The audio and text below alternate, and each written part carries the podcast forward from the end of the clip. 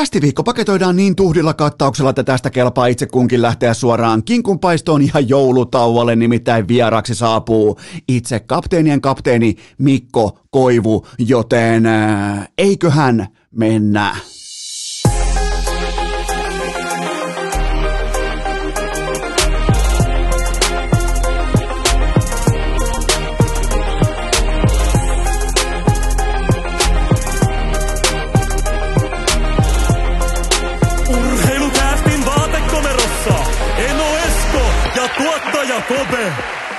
Tervetuloa te kaikki mitä rakkahimmat kummikuuntelijat. Vielä kertaalleen tähän viikkoon ennen joulutaukoa. Urheilukästin kyytiin on keskiviikko 22. päivä joulukuuta ja olisihan se suoranaista pelkuruutta aloittaa tätä kyseistä jaksoa, kyseistä joulullista juhlajaksoa millään muulla kuin kyllä vain urheilukästin legendaarisella runotuokiolla.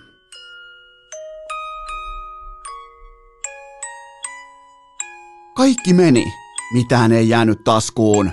NHL ja Peking kiskottiin samaan hävikkilaskuun. Vaikea löytää asioista sitä iloista laitaa. Onneksi Iivo hiihtää kohta taas ilman paitaa. Kinkku uuniin, vale GM puku myyntiin. Vain Heinolan luksuspariskunnalla lienee varaa vastata korkeaan pyyntiin. Kaikki sataa nyt ikävästi pessimistien laariin. Lähtekäämme täten Demari ministerin kanssa baariin. C-listan julkimot ja ilmaiset aamupalat. Enää ei puutu kuin jukurikapteenin naaraamat joulukalat. Partaveikko lähtee nyt korvatunturilta hommiin. Mene sinäkin osoitteeseen hikipanta.fi, ettet nuku loppuun myynnin kanssa pommiin. Onhan se nyt kuulkaa hienoa päästä pitkästä pitkästä aikaa toteamaan sekä ääneen että absoluuttisessa aikuisuuden tilassa, että urheilukästin legendaarinen runotuokio is voimakkaasti back ja kertalaakista vielä suoraan huipulle, joten siinä oli nyt se runo, mitä te olette janonneet, kaivanneet, vaatineet ja onhan siitä varmaan aikaa tuommoinen yli puoli vuotta, ehkä joskus keväällä viimeksi, joten miksi just nyt? Kaikki varmaan pohtii, että okei, onko se joulu, on, onko tämä viimeinen rukous tonttujen suuntaan, mikä tämä on, niin tässä on puhtaasti kaksikin syytä. Toinen on totta kai se, että te olette toivoneet, te olette vaatineet, mun tehtävä on silloin myös performoitua, mutta tavallaan mä myös toivon, että Mikko Koivu ekaa kertaa kapteenien kapteeni tuijottaa puhelintaa, painaa playtä, kokeilee ekaa kertaa tuotetta nimeltä Urheilukäst ja siitä lähtee liikkeelle runotuokio samassa jaksossa, jossa hän on itse vieraana. Mä voisin maksaa jotain pientä vaikka kuukausikorvausta, jonkin näköistä en missään nimessä isoa ja pitkää rahaa, jonkin pienen korvauksen siitä, että mä näkisin kapteenien kapteenin ilmeen, kun se huomaa, että hetkinen me puhuttiin, me puhuttiin U20 jääkiekosta, me puhuttiin mun NHL-urasta, ja täällä on joku, en mä mitään tämmöistä saatana r- runosessiota allekirjoittanut, joten tota, Mikko Koivu, jos kuuntelet, niin urheilukäst on valitettavan usein nimenomaan juurikin tätä, mutta siis tänään vieraana mun omakohtaisesti mun se The kapteeni Mikko Koivu. Hän on tänään vieraana puhumassa uudesta, ää, toki tässä vaiheessa lyhyestä valmentajaurasta. Hän on siis ää, U20 apuvalmentaja Antti Pennasen valmennustaffissa. Näin poispäin puhutaan. Tuommoinen 32 minuuttia saatiin urheilukästille aikaa, niin puhuttiin hänen urastaan aloittamisesta. Kerrankin pääsin puhumaan aloittamisesta semmoisen kanssa, joka tietää siitä aiheesta kaiken. Mä en ole koskaan aina kiinnostanut aloittaminen. Ja sekin on todettava heti kärkeen, että tämä vierailu syntyi sellaisen hevon paska teatterin keskellä, että te koskaan voi uskoakaan, koska meillä meni Koivun kanssa ihan orastaen kello, sanotaanko ehkä 40 minuuttia ristiä. Se oli mun vika, mä nostan käden pystyy.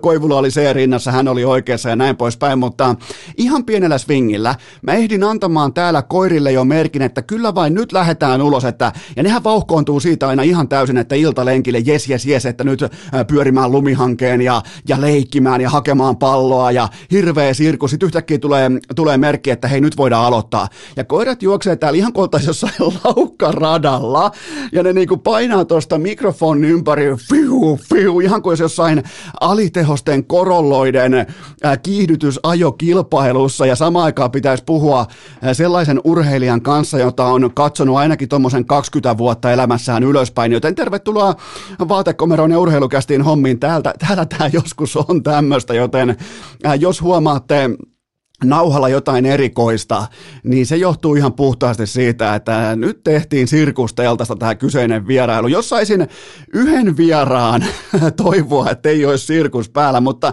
elämä on joskus vähän sellaista, että saadaan toivoa vaikka NHL-pelaajia mukaan olympialaisiin, tai saadaan toivoa vaikka parhaat NBA-pelaajat mukaan joulupäivän hienoihin NBA-matchappeihin, niin sieltä voi tulla hopeet, sieltä voi tulla L-kirjain kaulaa koska tahansa, joten tota, mutta itse vierailu on kohdallaan ja, ja Mikko Koivu totta kai, jos äh, sait rytmin tuosta Joakim Kemelin vastaustyylistä, että asiat on niin kyllä tai ei, ja kolmanteen sanaan heitetään, heitetään budjetin yläraja äh, tukkoon, niin Mikko Koivu kyllä vastaa todella kattavasti ja pitkästi, ja tota, hieno urheilija, hieno mies, ja nyt siis äh, U20-leijonien valmentaja, mutta mä tavallaan mä haluaisin nähdä Koivun ilmeen, kun jakso alkaa runo tuokiolla pitkästä pitkästä aikaa, mutta mm, Äh, mennään ensimmäiseen aiheeseen ja mä en halua nyt kuulostaa liian hurmokselliselta tai liian optimistiselta kaiken tämän hevon paskan keskellä, kun tuntuu, että ihan jokainen saa kaikki arvonnat, mihin ostaa tiketin, kaikki menee pitkin persettä, mutta tuota, Onhan se nyt kuulkaa fakta, että me ei hävitä peliäkään vuonna 2026. Miettikää enää neljä vuotta ja kaksi kuukautta, niin meillä on kaikkien aikojen lätkäolympialaiset leijonien osalta käsillä. Aho 28 vuotta, Barkov 30 vuotta, Rane 28 vuotta, Heiskanen 26 vuotta, Laine 27 vuotta, Hintz 28 vuotta, Juuse Saros 30 vuotta omassa primissaan. Mä en omakohtaisesti näe skenaariota, että me hävitään tuolla Milan Milanossa yhtäkään jääkiekkoerää. Venäjä on tuolloin valitettavan yliikäinen, Ovechkinkin painaa ehkä vain jonkun 60 maalia per kausi. Ruotsi on tuolloin yliarvostettu, USA on edelleen soft ja Kanadaa mä en ole pelännyt moneen viikkoon, joten nyt voidaan nostaa jo niin kuin ja mun mielestä pitää pystyä hakemaan positiivisia elementtejä tähän vaikeeseen, vaikeeseen talvikauteen, kun yhtäkkiä koronas viippas koko urheilumaailmasta helvettiin, niin tuota, ot, otetaan sellainen ihan pieni kilistelysessio, sellainen mitalikahvi, ää, mitalikahvi, kahvi, vähän niin kuin tällainen ennakkovaraus mitalikahveille, jotka ovat siis neljän vuoden ja kahden kuukauden kuluttua Milanossa, jo, jo, ja virallista on siis se, että Suomi leijonat ei häviä erääkään. Miettikää millä porukalla, herra Jumala, siellä on kaikki, mä laskin nopeasti, että sellainen 10-11 pelaajaa on absoluuttisessa primissaan omalla urallaan tuolloin. Tohon, tähän mun lyhyt listaan ei ollut kaikki edes mainittuna, joten tämä on ihan ylikävely. En, en tiedä, tarviiko edes osallistua.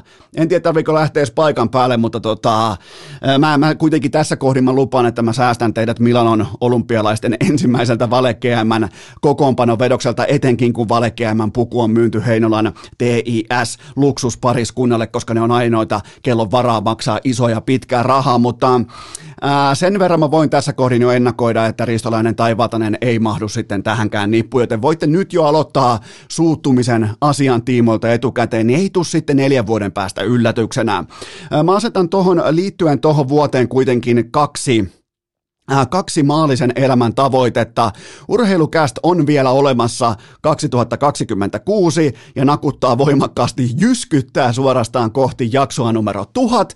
Sen jakson numero tuhat kohdalla silloin voisi harkitakin jotain vähän spesiaalimpaa, mennä vaikka johonkin ulkopuoliseen haastatteluun tai näyttäytyä jossain. En ole varma vielä, että tuleeko silloin aika kypsäksi, että menisi vaikka käymään jossain gaalassa tai, tai jossain luennoilla tai jossain paneelikeskusteluissa, mutta tuhannen jakson raja voisi olla muuta muutenkin sellainen, että alle sen ollaan ruukieita, sen jälkeen aletaan olla enemmän tai vähemmän toivottavasti valmiita, tai ainakin aloittelevia podcasteja, että suurin piirtein tiedetään, mikä podcast on, mihin se on menossa ja mitä varten se on olemassa.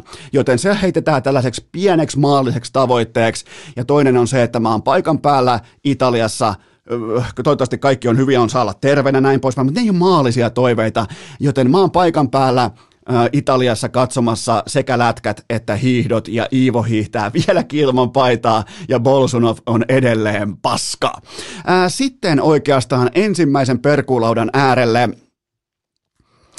Mä kysyn teiltä asian näin päin ja mä puhun jälleen kerran pelkästään miehistä. Mulle ei ole minkään ymmärrettävästi, mulle ei ole sen kummosempaa kokemusta siitä, että mitä naiset ajattelee, mutta ää, mikä on aikuisen miehen keskimäärin suurin pelko? No olisiko se vaikka sairaus tai lapsen sairaus tai tulipalo tai konkurssi? Ei, ei ja vielä kerran ei. Se on tietenkin se hetki, että hän ostaa tuliterän kalliin uuden auton, joka maksaa hitusen verran liikaa, eikä kukaan noteraa sitä erikseen. Siis se on ihan, se on kammottava tunne, kun sä oot käynyt sen viisi vuotta hankkeen ja sen jälkeen hakenut sen leasing Audin. Sen jälkeen sä ekaa kertaa ajat Helsingin keskustan läpi ja kukaan ei kato perää. Sulla on se RS6 siinä, pitää jumalatonta formulan ääntä ja kukaan ei vilkasekaan, niin sen pystyy oikein aistimaan, miten sieltä sun, äh, miten sieltä sun bossin puvun alta, miten se sielu karkaa tonne ilmakehän eikä tuo enää koskaan takaisin. Se on suurin pelko miesten osalla. Ja viimeinen naula on totta kai se, että sä teet ne kaupat ja ajat auton ulos kaupasta, niin se ensimmäinen vastaan tuli. Ja mieti, kun sä ostat vaikka mm, nyt vaikka nimenomaan helvetin kalliin Audi RS6, sä ajat ulos sieltä autokaupasta ja sä katsot ensimmäinen vastaan tuli ja ensimmäisissä valoissa on A, sun ystävä, B, silloin sama, RS6 just ostettuna, niin jälleen kerran sielu vapautuu tonne ilmakehään eikä tule koskaan takaisin. Ja se on virallisesti miesten, meidän miesten pahin, suurin ja kammottavin pelko. Se tilanne, se romahduttaa sekä sun sielun että sun uuden autosi arvon. Kaikki on silloin mennyt. Ja puhutaan tästä romahtamisesta kun arvo romahtaa, kuulitteko sunnuntai-iltana romahduksen äänen? Mä nimittäin kuulin, se kuuluu todella niin kuin jossain tuolla kaukaisuudessa, kun tuo suurin piirtein Orimattilankin ammattikoulun pojat on lopettanut niillä mopoilla sudittamisen, niin mä pystyin kuulemaan sen romahduksen äänen täällä maaseudulla, koska ähm, yhtäkkiä vaan olympiajääkiekosta katos kaikki arvo. Siis kaikkien, ei ainoastaan NHL-pelaajien osalta, vaan kaikkien pelaajien osalta Mä, mä voin selittää tämän mun lausunnon teille vielä myöhemmin, mutta olihan muuten helvetin jännittävää olla sunnuntai-iltana. Juttelin erään erään NHL-pelaajan kanssa ihan muista aiheista, vähän NFL-jenkkifutiksesta ja kaikista näistä, ja se heittää yhtäkkiä vaan nakkaa siihen väliin, että jaa, nyt tuli tieto, että mm, ei lähdetä sitten olympialaisiin. Ja, ja mä olin yhtäkkiä, mä olin NHL Insider, ja oli todella jännittävää se, että kuka toimittajista, siis isoista pojista, vaikka TSN ja Sportsnetit ja Atletikit ja nää, niin tota, kuka niistä ensimmäisenä skuuppaa tämän uutisen, jonka mä siinä kohdin jo ehkä vähän vääristäkin syistä tiesin, niin ette ikinä uskoisi, mutta ensimmäisenä sen oikeasti skuupas, ne, ne ehkä vähän valitettavastikin puki sen sitten vielä äh, niin kuin vitsin viittaan sen koko uutisen, mutta äh, podcast-kollegat, Spitting Chicklets, ne, ne skuuppas ton jättimäisen uutisen ensimmäisenä. Ennen siis kaikkia TSNn isoja jätti, jättiskuuppaajia, insider, insidereita tai ketään muuta, joten mä olin hetken verran pitäisikö jopa laittaa CV, että mä oon ollut Mä oon ollut suurin piirtein tuommoisen 27 minuuttia NHL Insider ennen kuin tämä uutinen tuli sitten julki, julki muu. Ja Suomessa taisi olla skuuppi ykkösenä oli Ylen Tommi Seppälä. Joten tota, hyvin mielenkiintoinen tilanne oli olla NHL Insider. En ole koskaan ennen oikeastaan ollut ja tuossa tilanteessa olin ja maltoin istua skuupin päällä kaikki nämä 27 minuuttia, mutta tota, ää, niin se romahdus jos te kuulitte sen, niin, niin tuolta se kuulostaa, kun jostakin arvokkaasta asiasta katoaa kaikki arvo kertalaakista pois. Eli Kaikkien aikojen NHL-turnauksesta tulikin vain viides valitettava EHT-kokoontuminen.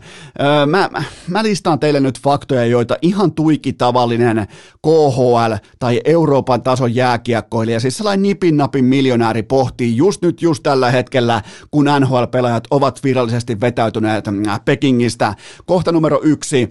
Ensinnäkin kaikkia huolestuttaa totta kai ihan nämä tismalleen samat asiat kuin NHL-pelaajakin. Se on selvää ja se on vakava aihe. Kukaan ei halua halua jäädä mihinkään Kiinaan viideksi viikoksi äh, valtion hotellin, eli paikalliseen vankilaan pohtimaan, että no lähteekö se korona pois nenästä vai ei. Äh, toisekseen Ää, valitettava tilanne on se, että tuolla ei ole kenellekään mitään voitettavaa. Ää, toi tuntuu siis vähän samalta, kun sä menisit vaikka siivoamaan festivaalien päälavaa Metallikan keikan jälkeen. Silloin on erittäin odotettavaa se, että sä et ole sen lavan tai sen tilanteen ykköstähti. Sen jälkeen, kun Metallika on lähtenyt lavalta ja sä tuut sinne luuttu kädessä, niin mä en väitä, että, mä, mä en väitä, että on absoluuttinen fakta, mutta mulla on voimakas tuntemus siitä, että sä et ole enää se suurin vetonaula siinä kohdin, että tämä on näille KHL-pelaajille, europelaajille, tämä on tismalleen sama tilanne. Tämä on siis tämä on yksi yhteen tämä kyseinen tilanne henkisesti. Ja kohta numero kolme, C-tason kisat ei saa aikaa urheiluhullun kansan tällaista selkään taputteluaaltoa. Ja nyt joku saattaa pohtia, että no mitä sillä on merkitystä. Ja tämä on yksi keskeisimmistä asioista, mikä ajo, varsinkin ennen somesirkusaikaa, somen va- vaikutusvoimaa, kaikkea tätä, kun mennään like kerrallaan, kommentti kerrallaan ja inbox-viesti kerrallaan, niin aikoinaanhan siis tällainen Etelä-Esplanadin selkään taputtelukulttuuri oli yksi merkittävimmistä vipuvarsista, minkä takia tietyt eturivinkin jääkiekkoilijat päätti keväisin, että hei lähdetään MM-kisoihin, jotta on kivempi olla sitten terassilla koko kesä, jos siellä onnistutaan. Kunnes se narratiivi kääntyi niin päin, että siellä ei voi mitään muuta kuin epäonnistua, ja sen jälkeen alkoi yllättäen tulla aika paljon kieltäytymisiä. Te pystytte suoraan, mä annan teille tehtävän, kattokaa äh, vaikka eturivin jääkiekkoilijoiden mukana olemista ennen someaikaa, sitten sen jälkeen tulee selkeä notkahdus, sitten tulee someaika, sen jälkeen taas ehkä vähän kiinnostaa, kunnes sekin narratiivi kääntyy toisinpäin ja tuli tämä jättimäisten kieltäytymiseen aalto vaikkapa 2019, mikä johti sitten ehkä vähän ironisestikin MM-kultaan, mutta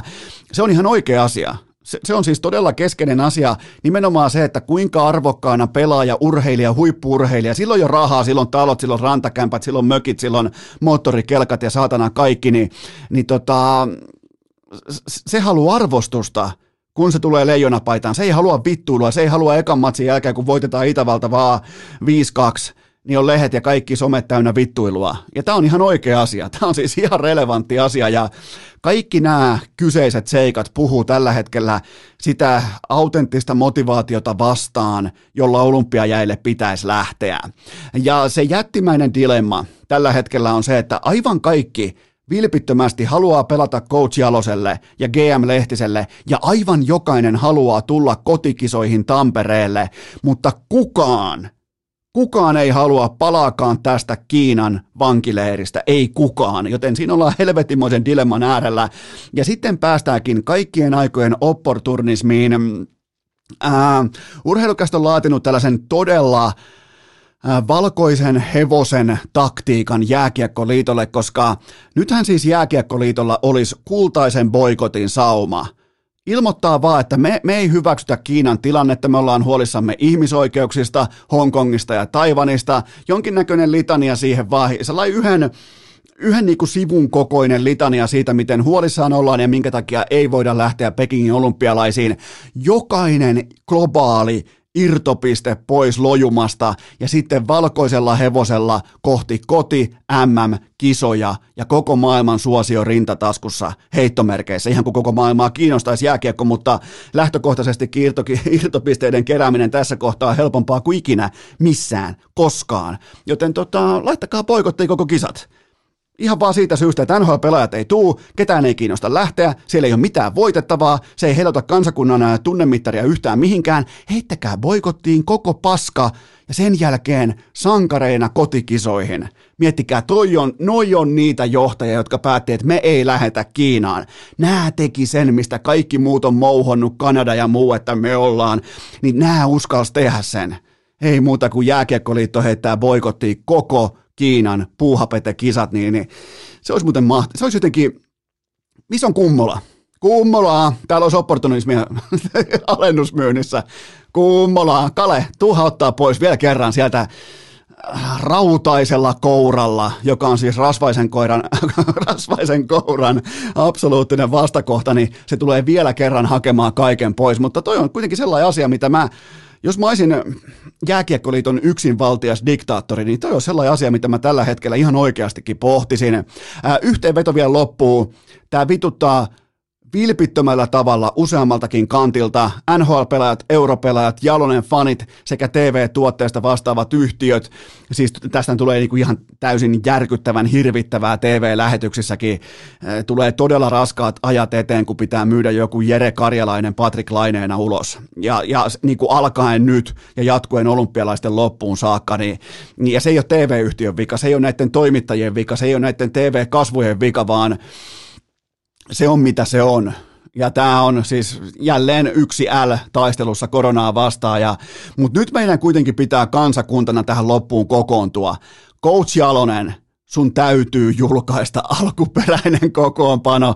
Nyt me tarvitaan se adressi, nyt me tarvitaan rautaa rajalle, nyt me tarvitaan jonkinnäköisiä pakotetoimia sen tiimoilta, että Coach Jalonen julkaisee sen NHL-kokoonpanonsa, koska muuten kaikki meidän spekulaatiotunnit, kaikki meidän vale GM-vedokset, ne on yhtä tyhjän kanssa, ihan kuin ei muuten olisi ollut, mutta Coach Jalonen astuu esiin ja viettää spekulaatio maaliin. Urheilukää!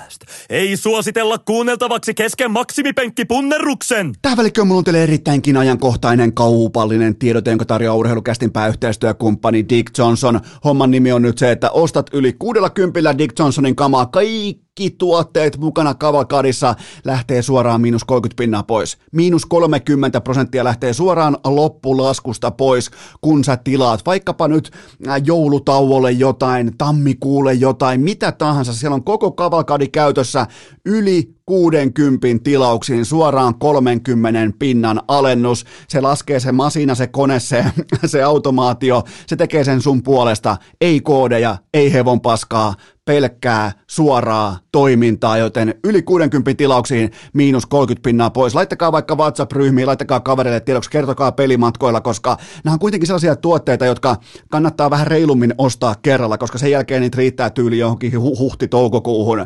Ja tota, tota Eli jos sun ostokset maksaa vaikka 79 euroa, niin niistä lähtee automaattisesti liikki 24 euroa pois. Se on aika helvetin hyvä diili. Ei koodeja, ei mitään kikkailua. Selvä kaava, selvää toimintaa. Osoite on dig.fi.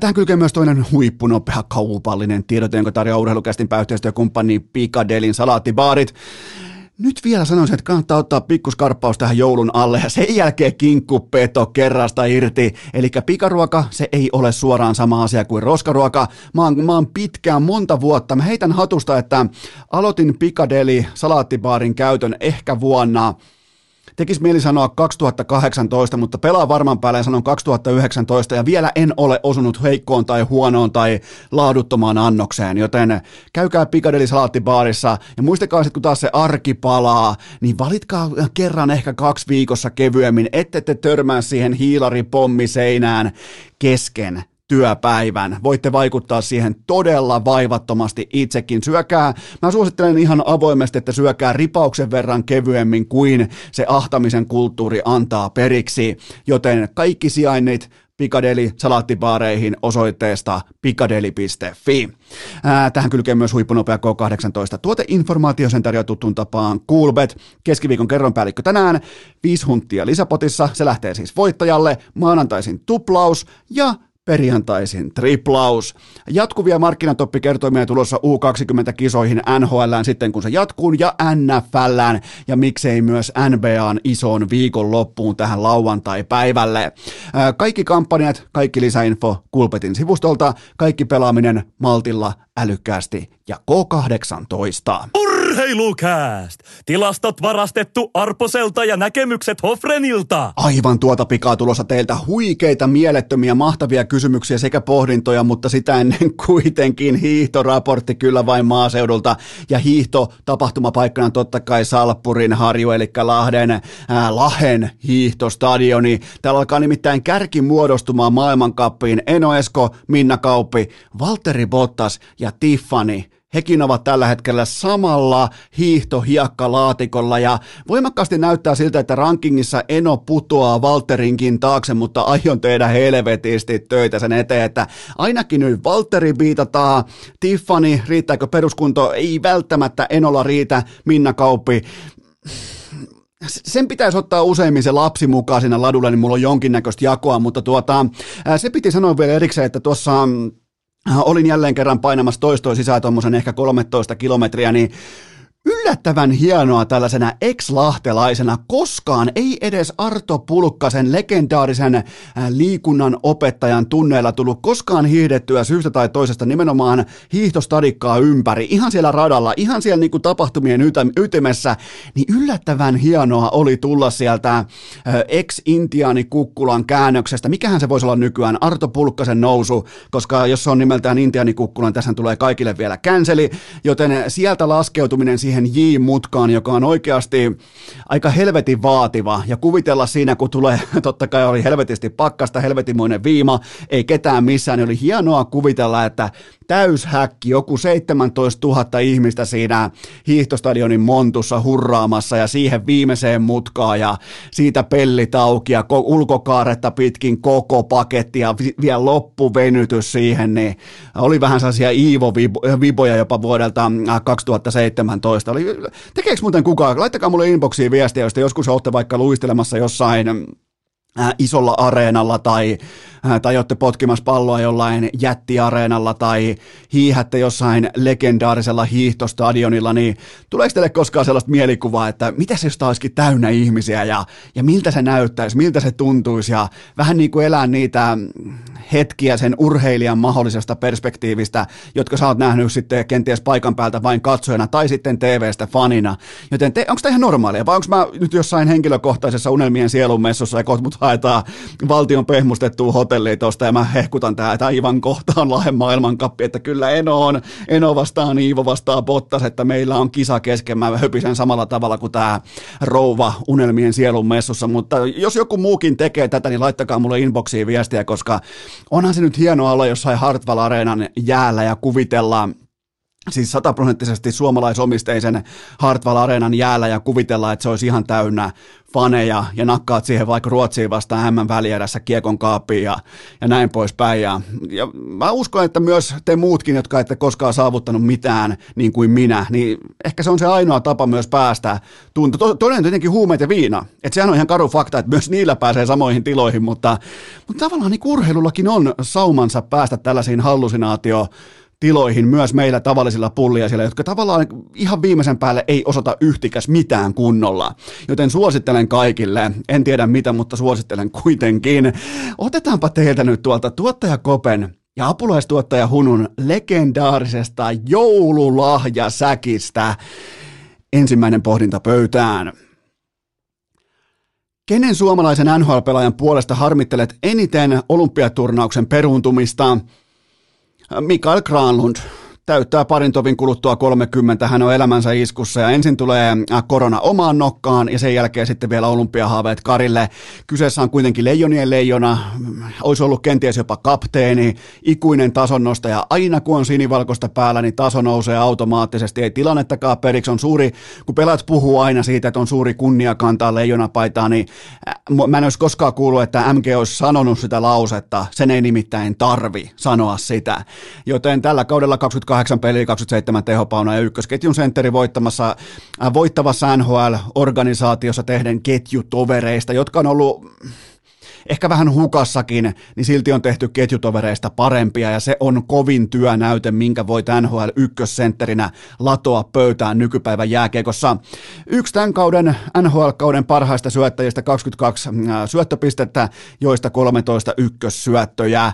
No nyt sitten kuitenkin jos haetaan sitä hopeareunusta, niin MM-kotikisat Tampereella odottaa toukokuun loppupuoliskolla ja ei toi Näsville nyt kuitenkaan todennäköisesti lännestä mikään jukernautti tuu olemaan, joten tota, ellei Juuse Sarons nyt päätä seistä loppukauttakin sitten päällään, mutta on, on siellä MGlle kuitenkin vielä kotikisat toivo. En, en toivo mitään. En siis, mä toivon totta kai, että ne menee pitkälle Nashvillen kanssa, mutta jos kävis niin, että ei mene pitkälle, niin on tämä huippukuntoinen MG sitten edes kotikisoissa, niin olisi se, se olisi hieno hattu hänen uralleen, vaikka siis kyseessä on vasta 30-vuotias pelaaja, niin ne seuraavat olympialaiset on sitten jo, hän on 34, likimain siinä kohdin ja aina joutunut taistelemaan ja laittamaan kroppaa likoja helvetisti, kun on joutunut fyysistä eroa kuromaan kiinni sitten työn kautta, luistelukoulujen kautta ja kaiken tämän kautta, puntin kautta, niin tota, en tiedä miten sitten Milanon olympialaisista, että piisaako MGllä tuohon hyökkääjistöön, mutta hänen puolestaan ihan vilpittömästi harmittaa tällä hetkellä. Se on, se on ihan, ja voisi muuten melkein jopa harkita, että tulisiko MG vieraaksi urheilukästiin, sillä alkaa nimittäin olla perspektiiviä tuosta urheilusta ja elämästä sen verran, että MG voisikin olla sellainen kunnia vieras jossain kohdin urheilukästissä, koska meidän edellisestä tapaamisesta alkaa kohta mä laskin just semmoinen 11-12 vuotta aikaa, kun se oli siis ihan täys Oulun salolais juntti noviisi Helsingin siinä kolmen sepän patsaan kupeessa, kun mä menin katsoa, että hetkinen siis, siis tämä poika tässä, että et, tämä vie siis stadin punaiset kingit mestaruuteen, siis onko Mä menisin kysyä ohikulkijat, että niin, onko tämä nyt se jätkä tässä, joka tekee sen kaiken, ja vittu sehän teki sen kaiken 2011, joten mm, silloin perspektiiviä joskus olisi hienoa päästä, päästä MGn kanssa asioista puhumaan, koska osuu mukavasti myös tähän omaan aikajanaan. Seuraava kysymys. Kuka isketään pääosaan elokuvassa, joka kertoo Jesse Puljujärven pelastusoperaatiosta? Hänet siis haettiin Seatlesta koronatarttuneena. Mennään kohti siihen, että miten se haettiin sieltä, mutta tässä kyseisessä thrillerityyppisessä, ehkä jopa niin kuin draama-elokuvassa voisi olla heitetään suoraan pääosaan Jussi, Va- Jussi Vatanen ja Pamela Tola, koska ne oli esillä urheilukästissä jo aiemminkin. Apulaistuottaja Hunu voisi olla sitten Golden Retua, joka heidän perheessään on yhtä kuin nimellä Jaffa joten siinä voisi olla casting, ja kyllähän tämä taas jotakin kertoo, että joukkuetoverit erikseen painostaa seuran presidenttiä ratkaisuihin, että hei nyt pitää tehdä mitä tahansa, että saadaan toi meidän pelikaveri tuolta Seatlesta pois, muuten se on siellä joulun yksin, muuten Golden Retua ja hänen tota, Monika, tyttöystävänsä on yksin joulun, Puljo on yksin joulun siellä, hei nyt ratkaisuja, ja kovia peliliikkeitä, eli, eli yksityis ambulanssilento ilmaan ja pulju haetaan sieltä Seatlesta Edmontoniin ja sen jälkeen voi sitten kaikki osapuolet hiljentyä joulutauolle ja joulunviettoon ja näin poispäin, mutta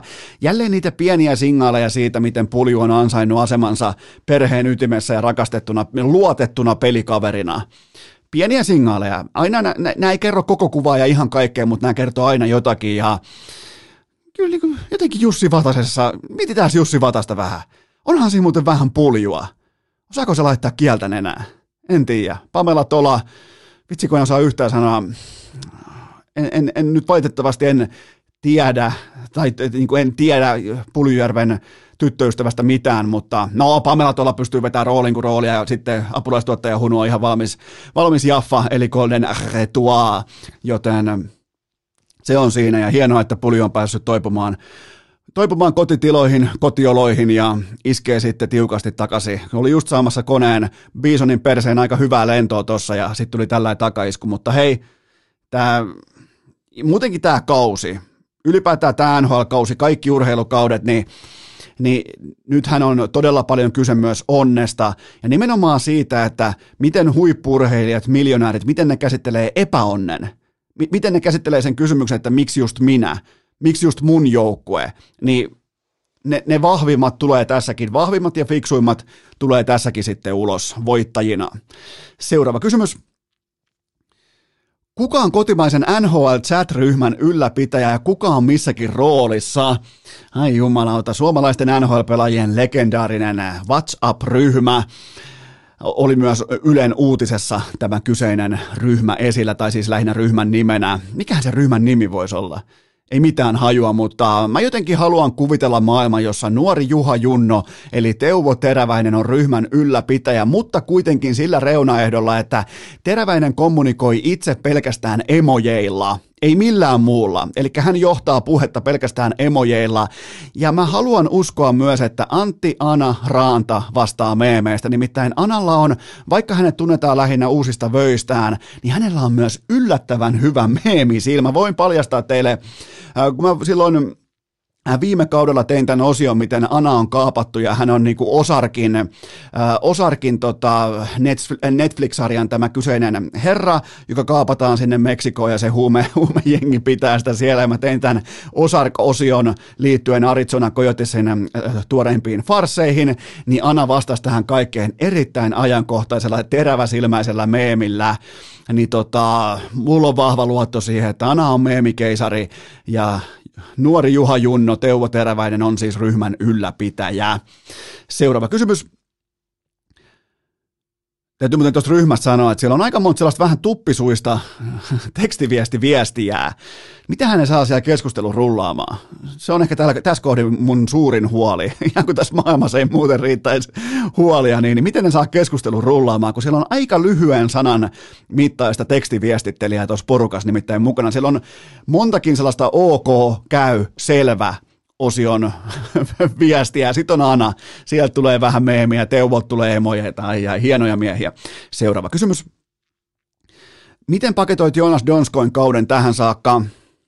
No 30 peliä tekemättä maaliakaan NHL ykkös-kakkosketjun roolituksessa, niin, niin, tai nimenomaan tulosyksikkö roolituksessa on ollut totta kai myös kolmosessa ja jopa nelosessakin, mutta ne 14 syöttöpaunaa ei ihan hirveän kauheastikaan lämmitä. Tällaista kärkihyökkää ja kellon tuhtitiliä paljon odotuksia, joten pelillisesti siellä on paljon hyvää, mutta maalitilasto on saatava iskuun. Se on, toi on kylmä maailma siitä, että hyökkäjä määritellään maalien kautta, ei välttämättä tehopisteiden kautta lainkaan, kun taas Suomessa vaikka SM Liigassa katsotaan aika paljon sitä kokonaistuotantoa, sitä, että kuinka paljon pystyy tuottaa sitten nimenomaan tehopisteitä pöytään, syöttöpisteitä, mikä määrä on ykkössyöttö ja näin poispäin, niin, niin tota, tuo sun on pakko saada, sä et vaan voi vetää kojoilla tuossa asemassa kärkihyökkääjänä.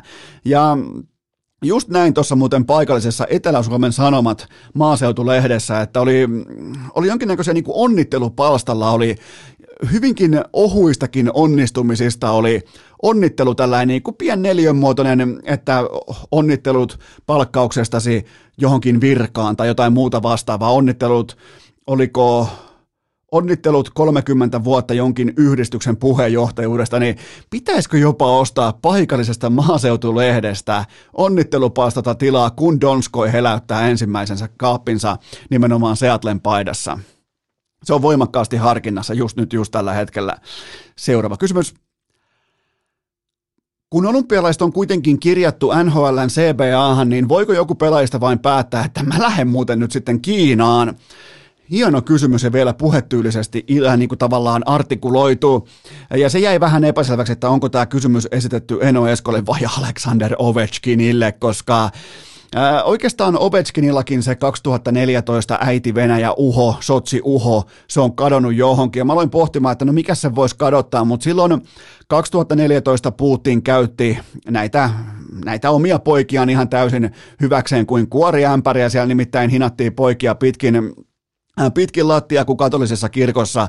Se tota, Putinin painostus, tulevat vaalit, koko korruptio oli silloin aivan eri tasolla. Nyt, nyt niiden pitää keskittyä valtaamaan Ukraina, joten niillä on varmaan kiireet jossain muualla, mutta, mutta ei Ovechkinillakaan ihan niin vahvaa poliittista kannanotto mankelia tulilla tällä hetkellä tuolla NHL, kun sehän oli niin kuin, oliko Malkinilla vai Ovechkinilla tämä Putinin naamalla varustettu auto ja kaikkea tämmöistä, mutta periaatteessa jos se lukee CBAssa, mutta toki CBAhan on aina yhteisöllinen tai se on niin kuin työehtosopimus, joka pätee kaikkia kollektiivisesti, niin en usko, että edes Ovechkinikaan voisi lähteä pelkkä CBA kädessä, että minä tiedän mitä kupongissa lukee, minä lähden Kiinaan pelaamaan lätkään, mutta, mutta tuota, on toi hurjaa on sekin kyllä, miten Ovechkinkin on valjastettu Putinin keppihevoseksi, niin sekin on kyllä, mutta kaikki aikojen paras maalintekijä. Et se kaukalossa, se on kyllä ristiriitai pelaaja siitä, että tekisi mieli vähän enemmän fanittaa, mutta kun ei oikein pysty. Seuraava kysymys. Mikäli olisit kaikesta päättävä ylipastori, niin mikä olisi tässä kohdin nyt se oikea tapa valita olympiajoukkueet? No ihan oikea tapa olisi laittaa koko Kiina boikottiin, mutta mikäli siellä kuitenkin jääkiekkoa skulaillaan eli pelaillaan, niin ihan otetaan käyttöön kutsunnat Armeija kansalle tämä on tuttu metodi, eli Elite Prospektiin maarajaus Suomi, Suomen kansalaiset ja sen jälkeen arvontakäyntiin. Ihan randomisti vaan 20 pelaajaa, pari maalivahtia ja ei muuta kuin Kiinaa. Mieti, kun sieltä vaikka tulisi Eno Esko kutsutuista esiin. Tai, tai sinä oisit siellä, jopa Ville Terenius tai Putka Viljo. Joten tota, olisi kova paikka tässä kohdin laittaa mikrofonit ja mikserit. no, olisi varmaan pakko pakata mukaan sinne Kiinaan ja lähteä vähän skulailemaan olympiajääkiekkoa. Jumalauta. Seppänen, Terenius, Putkaviljo. Eli jos sulla on Elite, Elite Prospektissa oma pelaajaprofiili, niin on tarkkana. Saattaa tulla kutsunat kohilleen nimenomaan sulle. Seuraava kysymys. Toi myös antaa osvittaa sitä, että kuinka vakavissaan mä oon olympia jääkiekon tiimoilta. Mä, m- mulla ei kapasiteetti vaan ei riitä kahta vastaavaa turnausta putkeen. Mä, mä, mä pyydän sitä nyt jo anteeksi, mutta mulla ei vakavasti ottamisen taso riitä siinä vuodessa, missä on U20-kisat, MM-kotikisat ja potentiaalisesti äärimmäisen tasainen suomalaisvetoinen NHL-kausi tulilla. Seuraava kysymys. Mikä joukkue on juuri nyt suurin Stanley Cup-suosikki, kun kaikki tapahtunut otetaan huomioon?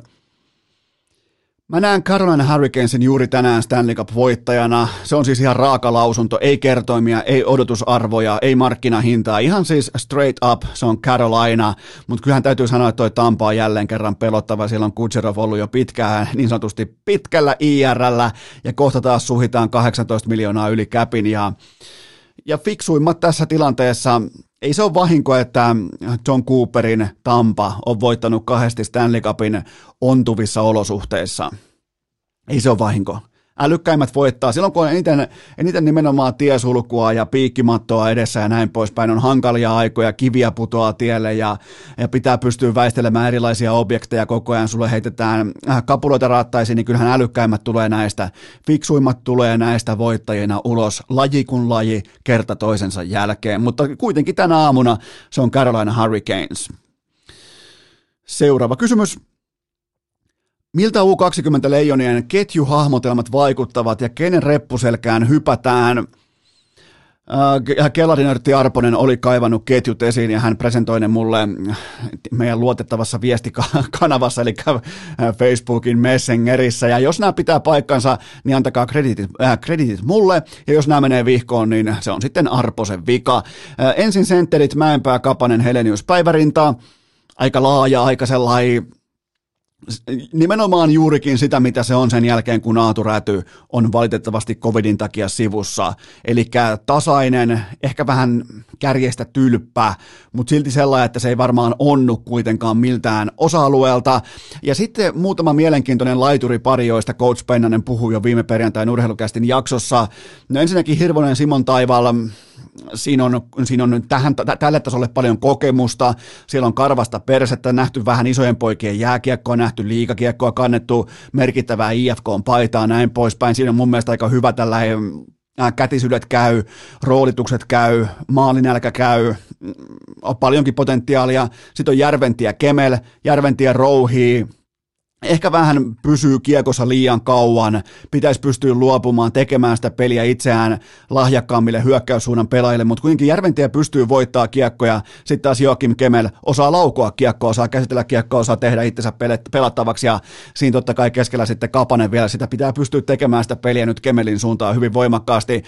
Sitten on Koivunen Lambert, Koivunen on aliarvostettu pelintekijä, Lambert on monipuolinen, ja mä uskon todella, ja sitten vielä Helenius tuossa keskellä, niin se pystyy pysymään pelin sisällä tosi fiksusti ja, ja mun mielestä Heleniuksessa on potentiaalia, niin kuin viime vuonna jo nähtiin, mutta siinä on potentiaalia myös tehdä jotain hyökkäyssuuntaan. Ei voi, en kuitenkaan puhu pelkästään tällaisesta jarrusenteristä, joten Koivunen, playmaker, Lambert, monipuolinen kiekossa, kiekolla, kiekon kautta elävä, laita hyökkää, joka pystyy U20-tasolla ihmettekoihin.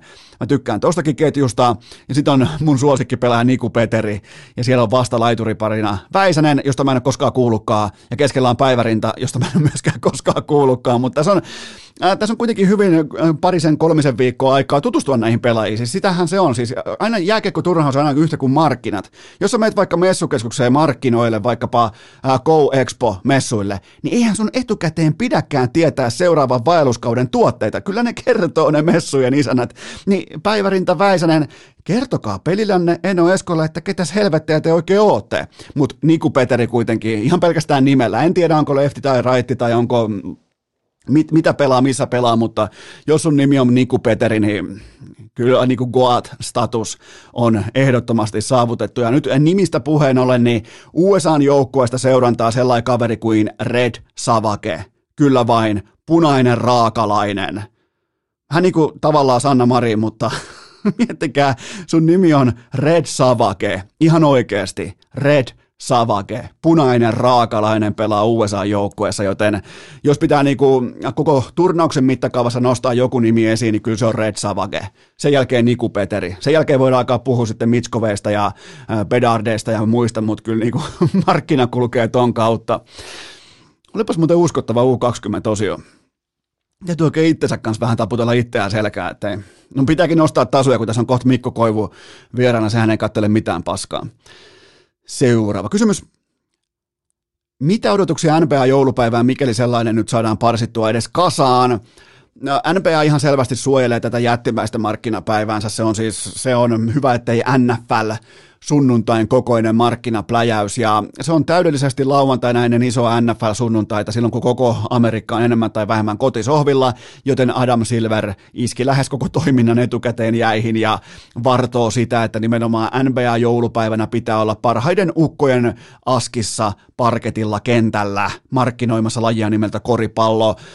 Valitettavasti mä kuitenkin pelkään pannukakku-kohtaloa kaikesta muusta paitsi Suns Warriors matchupista.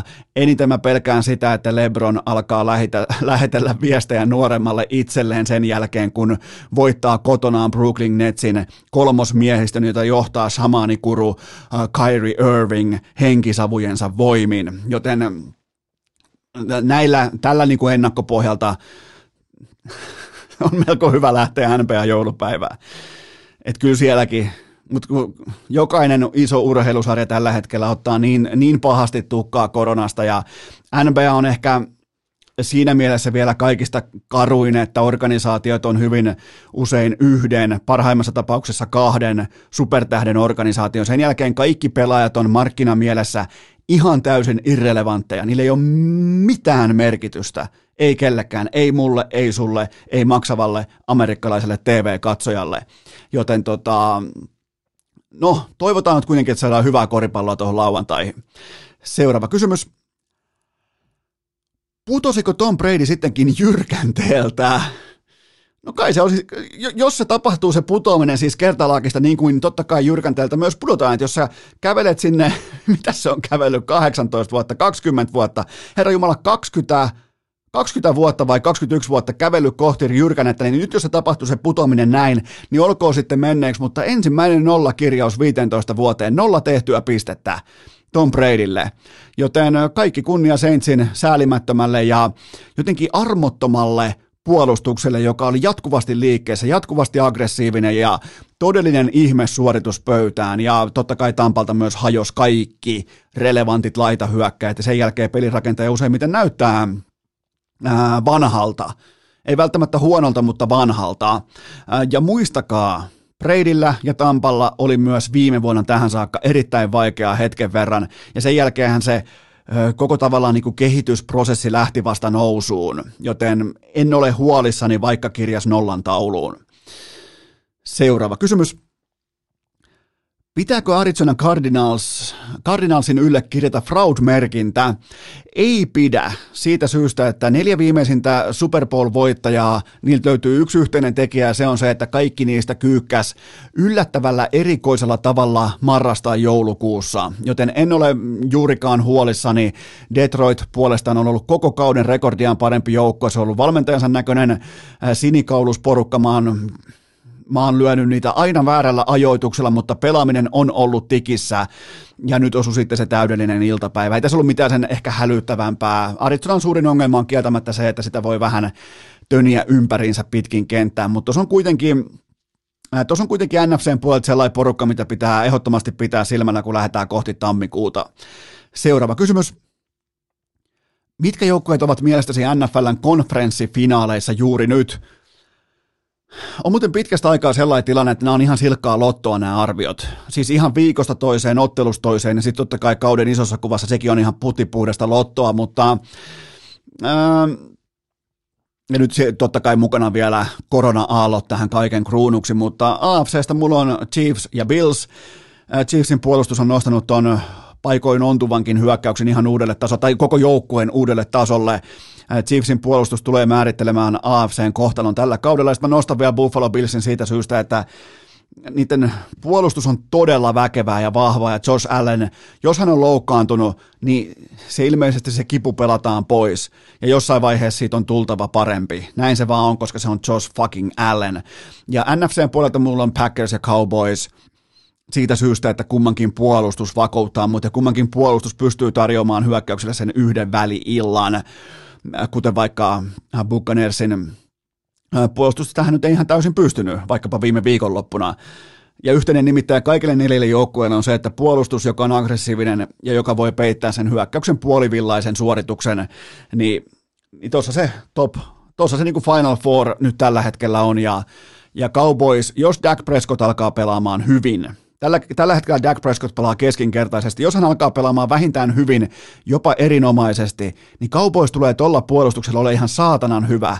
Siellä on siis siellä on sellainen pass rush, siellä on Mika Parsons ja Gregory, siellä on, sieltä tullaan niin monesta eri suunnasta pelirakentajan iholle, että Cowboysin puolustus on se puolustus tällä hetkellä, mitä kukaan ei halua kohdata, jos olitte tällaiset klassiset NFL-kliseet tähän kohtaan, mutta siinä oli kuitenkin Final Four. Seuraava kysymys. Mitä tunnetta koit, kun näit uutisen, että Tampereen Classic maksaa Nikosalolle isoa ja pitkää rahaa seuraavat viisi vuotta? Urheilukästin tietojen mukaan lopputiketin kovat numerot ovat 5 vuotta ja 25 miljoonaa, eli 5 megaa per sesonki kapteeni Niko Salolle, ja jokainen euro on sitten ansaittu. Tampereen Blackboxin talonmies pitää koko Lempäälän pystyssä pelkästään omalla veroäyrillään, joten tuota, tässä, tässä turvataan sekä klassikin että Salon että tamperelaisten, tamperelainen hyvinvointi samaan pakettiin ja ää, toikin oli muuten mielenkiintoi. Salosta sanon vielä sen verran, että on hienoa, että salibändi ottaa niitä askelia, jossa – ne tunnetuimmat kasvot, ne fiksuimmat ihmiset palkataan pitkiin sopimuksiin, koska Salon merkitys siellä kentän ulkopuolella tarinan kertojana, koko salibändin tarinan kertojana on korvaamaton tälle maalle. Tälle niin kuin, ei, ei välttämättä valtiolle ja maalle, vaan, vaan sählyperheelle, johon minäkin olen jättänyt hakemusta sisään viimeisen, häpeämättä viimeisen tota, muutaman kuukauden aikana, joten erittäin hienoa, että tehdään pitkiä, kattavia sopimuksia, mitkä, missä on kyse paljon muustakin kuin reikäpallon perässä juoksemisesta. Mutta ää, toikin oli mielenkiintoinen, että ää, Juha Kivilehto, legendapuolustaja, lopetti uransa ja vaihtoi verkkariasunsa pukuun ja alkoi suoraan päävalmentajaksi. Eli Kivilehto on ensi kaudesta lukien klassikin päävalmentaja ja mun mielestä tämä on sählyn vahvuus. Tällehän hihiteltiin vähän, että hetkinen, miten on mahdollista, että laitat pelikamat sivuun ja välittömästi tuut päävalmentajana pukukopista ulos, niin, niin mun mielestä tämä on sählyn vahvuus. Ei kaiken tarvitse olla kuin jääkiekossa tai kuningaslajin jalkapallossa, että ensin pitää käydä läpi helvetinmoinen valmennus, mankeli, vierumäki, piirtoheittimet, kaikki, ellet ole, äh, ellet suoraan Floridasta, niin tota, Mun mielestä tämä on vahvuus, että ollaan rohkeasti omia itse, tehdään oman näköisiä päätöksiä. Ja sählyhän voi luoda oman kulttuurinsa ja miksi tämä ei olisi osa sitä, että suoraan legenda-pelaajista tulee päävalmentaja. Mulla ei ole mitään ongelmaa sen kanssa. Ja jos sulla on ongelma sen kanssa, todennäköisesti otat sählyn ripauksen verran liian vakavissaan aikana, jolloin sählykin osaa ottaa itsensä sopivan kepein ranteen vastaan. Siis sehän on kulttuuria. Seuraava kysymys. Miten on mahdollista, että Robert Helenius ei ole vuoden urheilijalistan top 30 mukana? No se on erittäinkin mahdollista, kun päästetään urheilutoimittajat asialle. Jumalauta, mennessä loppuu happi, mutta siis tota, kaikki on mahdollista. Ihan siis kaikki on mahdollista ja itse asiassa Robert Helenus olisi ollut Matilda Kastreenin kanssa sellainen urheilija, jolle voisi pitkin hampain tämän vuosipinssin ojentaa, mutta varautukaamme kuitenkin siihen, että urheilutoimittajat palkitsee tämän uinnin pronssin. Se tulee piisaamaan kirkkaimpaan pokaaliin, eikä siis mitään pois Matti Matsonin mahtavalta tarinalta. Pikemminkin sitä tarinaa pitää nostaa, sitä commitmenttia, sitä sitoutumista, sitä kokonaisuutta pitää nostaa esiin, mutta uinti, come on. Siis siellä jossain olympialaisissa on 17 eri uintityyliä eteenpäin, taaksepäin, 14 eri matkamittaa, kaksi eri altaan mittaa. Urheilukästin datayksikön laskujen mukaan. Tämä on yhtä kuin 476 eri kilpailua, eli mitaleja jaetaan kolminkertainen määrä, joka on totta kai 1428 kappaletta. Niin miten sä jäät tuossa lajissa ilman mitalia? Kertokaa mulle. Koita mennä. Ota testi. Sitten taas kun, ähm, jos on tällä hetkellä uimahallit kiinni, en tiedä onko kiinni, ja jos ne joskus aukeaa, niin hyppää uimalta ja kokeile tulla ilman mitalia pois. Siinä on sulle haaste vuoteen 2022. Ja muutenkin uinti on ihan täyttä pelleilyä. Miettikää, äh, elämässähän pitäisi aina olla päämäärä tai tavoite. Niin, niin tuossa lajissahan liikutaan suu täynnä klooria päädystä päätyä ja toivotaan, ettei hukuta. Siis koko uinti tulisi, se koko laji, koko laji pitäisi perua huippurheilun piiristä. Ihan vaan kylmästi känseli. Uinti, känseli. Niin ei tarvittaisi näitä debatteja ja keskusteluja siitä, että että onko sieltä joku tullut uintikisoista mitalin kanssa pois vai ei. No todennäköisesti on. Aikoinaan, kun mä, mä, mä olin tota, ihan pikkupentuna, mä olin Heinolan hiihtokisoissa, varmaan jollain niin kuin ehkä 5-6-vuotiaana suurin piirtein, niin mä sain sieltä lusikan mukaan, mä kuvittelin, että tämä on voitto. Mä olin vähän niin kuin syntynyt tällaiseen veikkausperheeseen, että kun sä panostat 20 markkaa ja voitat sillä sun lapulla vaikka 13 markkaa, niin siinä lukee voitto mä oon voittanut 13 markkaa, vaikka joku voisi, yrittäjä voisi todeta, että hetken, tuosta on 7 markkaa hävinnyt johonkin, että sä oot itse asiassa tehnyt 7 markan tappion, mutta jos siinä kupongissa lukee voitto, niin se on jumalauta silloin voitto, silleen on Suomen veikkausperhe kasvatettu aikoinaan 90-luvun lamajan Heinolassa, niin tota, mäkin sain hiihtokisoista mukaan lusikan, mä kuvittelin, että tää on niinku, että et nyt on menestytty, että nyt on, ollaan huipulla, että oltiin vähintään podiumilla, niin kaikki, kaikki sai lusikan. Ja uinti on nimenomaan tällä laji, missä kukaan ei lähde pois ilman mitalia. Eli näin on tota, otetaan uim, uima-altaista, tehdään, tehdään tällä päätös, että uima-altaista äkkiä vesi pois. Miten sellaiseen neliöön saisi, joka on vähän kalteva? Alamäki paadelia. no niin. Mieti, toi, puolenvaihon jälkeen pelat joku ylä- tai alamäkeen paadelle, ja kyllä on Seilis Pärssisälläkin saatana puna, keltaiset sukat ihmeissään sen jälkeen. Alamäki paadelia. Kyllä alkaa olla taas niin joulutauon paikka, alkaa ihan oikeasti olla. Pidetään, hei, pidetään tässä kohdin pieni tauko ja sen jälkeen sitten kapteenien kapteeni Mikko Koivu. Urheilukää! Saatat olla kovan luokan tekijä, mutta oletko tehnyt koskaan käsistäsi jousia? Tähän välikköön mulla on teille huippunopea kaupallinen tiedot, jonka tarjoaa urheilukästin pääyhteistyökumppani Wilson Koffe, kyllä vai lahtelainen altavastaaja. Ehdottomat kahvit jokaisen aamun iltapäivään. Ottakaa Wilson Koffeita käyttöön. Jos käytätte kahvikonetta, niin testatkaa papulaatikkoon. Muistakaa, että koodi joulubonus, se antaa teille piposta miinus 30 pinnaa alennusta, kun tilaatte vaikkapa kahvijunan, joka on siis absoluuttinen legenda, tai sitten ää, tilaatte nimenomaan papulaatikon. Mulla on papulaatikko tuossa, se on hetkinen, mä tilasin sen olisiko ollut syyskuussa, ja nyt on vasta käytetty tuommoiset ehkä suurin piirtein puolet, joten se papulaatikko kestää erittäin hyvin. Se on todella fiksu ostos, joten käyttäkää koodia joulubonus. Saatte siitä piposta vielä 30 pinnaa alennusta, joten kaikki nämä tuotteet, menkää tilaamaan, ne löytyy osoitteesta wilsoncoffee.fi.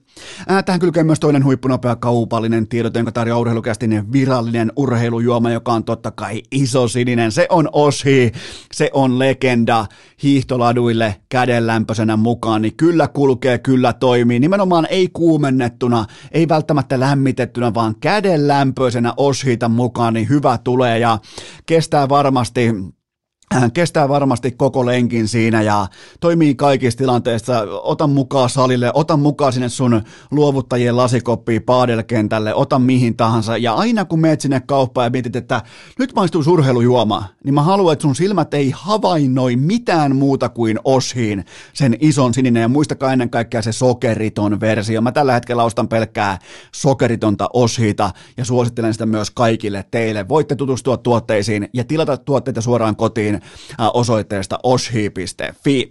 Ja nyt puheenvuoro, se siirtyy kapteenien kapteenille, nuorten leijonien valmentajalle Mikko Koivulle. Rätti kouraan, imuri esille, kästi kuulokkeisiin, leuka rintaan ja tupa minttiin. On aika toivottaa tervetulleeksi urheilukästiin seuraavaa vieras, jota tituleerataan tässä podcastissa kapteenien kapteeniksi, mutta nyt kuitenkin valmentaja Mikko Koivu. Tervetuloa urheilukästiin. Kiitoksia, kiitoksia. Tämä on tota, hyvin mielenkiintoinen tilanne, koska me ollaan hyvin pitkälti samanikäisiä, sä oot mua vuotta vanhempi ja heti alkuun on pakko myöntää, että oot varmaan yksi harvoista urheilijoista, ketä on koskaan tullut pelättyä. Nyt on jotenkin niinku turvallisempaa, että kun sä oot coachi, niin lähteä tämän kautta juttelemaan, vai mitä oot itse mieltä? No emme varmaan tota, tota allekirjoita, että eiköhän siellä ole ihan turvallista aina ollut puolia toisia. Ja tota, mutta totta kai, sanotaanko näin, ehkä pelaajana sitten kuitenkin ne tunteet on aina ollut, ollut sinänsä pinnassa pelien ja, ja, ja tota, turnausten aikana, niin, nää, niin, niin totta kai se keskittyminen tällainen kaikki tekee sitten kuitenkin tavallaan, tavallaan että, tota, mutta ei se nyt ole tietenkään ollut tarkoitus, jos noin on noin olet tuntenut, niin tota, Mutta, toivottavasti mu- ei ole jäänyt mitään hampaankoloa. Ei missään nimessä, ja tarkoitin siis, että itse pelaajana, kun pelattiin 84 vastaan 83, niin tota, silloin oh, oli... Okei, okay, mä ymmärsin. Silloin, no, niin sit mä ymmärsin väärin, joo, ei mitään. silloin oli... Silloin no, se oli, vähän peliinkin sit jo. Silloin piti vähän nuhaa 84, kun teillä oli kohtalaisen kova nippu silloin kasassa 83, niin tota, piti nuhaa, ja mulle jäi ikuisesti mieleen sun tuijotus, ja, ja tota, sitten taas myöhemmin nimenomaan niin kuin mediatöissä, niin, niin, niin tota, ei mitään muuta kuin pelkkää, pelkkää tota iloista raportoita. Niin kuin, miten voisi sanoa, näin niin kuin, kaikki on mennyt aina ihan viimeisen päälle nappi ja kuten sanottu, niin kyllähän kapteeni Koivu on ammattilaisten ammattilainen. No niin joo, ja, ja tota, mutta on ihan hyvin, tai hienoja muistoja, muistoja sitten, jos puhutaan aina noista tunnuvuosista ja, ja, ja oli tosiaan 83 kanssa oli, oli hyvä ikäluokka ja, ja, ja hienoja ihmisiä ennen kaikkea ja, ja oli kyllä hauskaa, hauskaa sitä, että pelaajana tai ihmisenä kaipaa sitten, kun, kun, kun se peliura on ohi, niin, niin tota, jo sieltä junnu vuosista ja, ja onneksi ystävyydet jatkuu, niin, niin, niin sehän on tämän, tämän pelin ja, ja yleensäkin niin, niin se urheilun suola. Ja sitä tällä nyt sitten eläkeytyneenä pelaajana, niin, niin, niin, ne on varmaan asiat, mitä kuitenkin sitten eniten, eniten arvostaa. Ja, ja tota, totta kai sitä jää kaipaamaan, mutta niin kuin sanoin, niin hienoa, että ollaan 83 Tepsiläistä ja, ja myöskin sitten maajoukkueesta, niin, niin ollaan aina pystytty pitämään vielä ystävyyssuhteet, tota, ystävyyssuhteet ää, mukana ja, ja tota, niin kuin sanoin, niin, niin, se on ainakin itselleni niin ollut kuitenkin se, se sitten se suola, suola tässä urheilussa, että, että, että, että korvamattomia ihmisiä päässyt, päässyt ja tutustumaan ja, ja, ja, sitä kautta sitten totta kai antaa, antaa aina sitten voimaa eteenpäin. Tämän, tämän vierailun fokuksena on totta kai äh, ehdottomasti U20 MM-turnaus nyt siellä Kanadassa, mutta en voi olla mainitsematta sitä heti kärkeen, että ensinnäkin onnittelut mahtavasta, upeasta NHL-urasta. Siis tota, ihan, ihan yksi kaikkien aikojen suomalaisista NHL-urista. Ensinnäkin siitä heti kärkeen onnittelut Kiitoksia, joo. Ja, ja sitten tähän, tähän, mä ottaisin, tähän mä ottaisin pienen kommentin, siellä oli äsken näköjään jonkinnäköistä actionia taustalla, mutta tota, ää, kapteenin ysipaita lähtee 13. päivä maaliskuuta Excel Energy Centerin kattoon, niin, niin mitä, mitä tuntemuksia tämä herättää? No tietysti se on vielä tässä kohtaa niin äh, vähän vaikea, vaikea tavallaan niin kuvitella sitä, sitä sitten hetkeä ja näin poispäin, niin kuin sanoin tuossa aikaisemmin, että on, on päässyt olemaan vierasjoukkueen mukana, kun on, on tota, ää, ollut niin kuin vastaavat seremoniat sitten muissa, muissa halleissa, niin, ää, niin onhan se aina koskettavia, koskettavia hetkiä ja, ja, ja, ja, ja tunteikkaat hetket. Et, tota, mutta totta kai itselle ehkä se, mitä siitä, kun sitä niin miettii sitä tulevaa, niin, niin totta kai pääsee vielä kerran niin sitten fani eteen, mikä itse tietysti merkitsee ja on saanut paljon, paljon sieltä ja, ja, ja sitten totta kai varmasti tulee vanhoja pelikavereita ja ihmisiä, ketä on, on auttanut sitten mua, mun, mun uran varrella, niin, nää, niin, niin totta kai se, se merkitsee. Että, tota, mutta ehkä se on sellainen vähän tietenkään, kun ei vastaava ole tota, kokenutkaan, niin aina kaikki uusi on vähän sellainen, totta kai varmaan kun se päivä lähenee, niin vähän varmaan hermost, hermostuttaa ja, ja näin poispäin, mutta mä uskon, että se on ihan luonnollista, että tota, toivottavasti pystytään nauttimaan ja, ja, ja varmasti tulee olla, niin kuin sanoin, niin itselle ja perheelle myöskin niin, niin tunteikas hetki.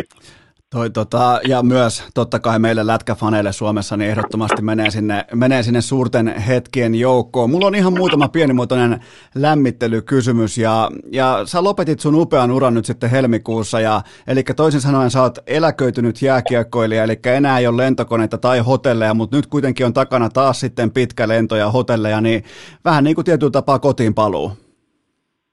No joo, kieltämättä sellainen fiilis, että mähän itse tulin Minnesota tänne, että, että lentomatka ei ollut niin pitkä kuin, kuin muulla joukkueella, mutta tota, mut, mut totta kai nyt kun ollaan hotellissa ja, ja, ja turnaus lähestyy, niin, nää, niin, niin vähän on, sanotaanko sellainen niin tuttu fiilis ja, ja, ja näin poispäin, että totta kai se sitten myöskin niin pelaajana tottu siihen matkustamiseen ja, ja, ja se oli sitä oma osa, osa sitä arkea. Et, tota, et siinä on oikeassa.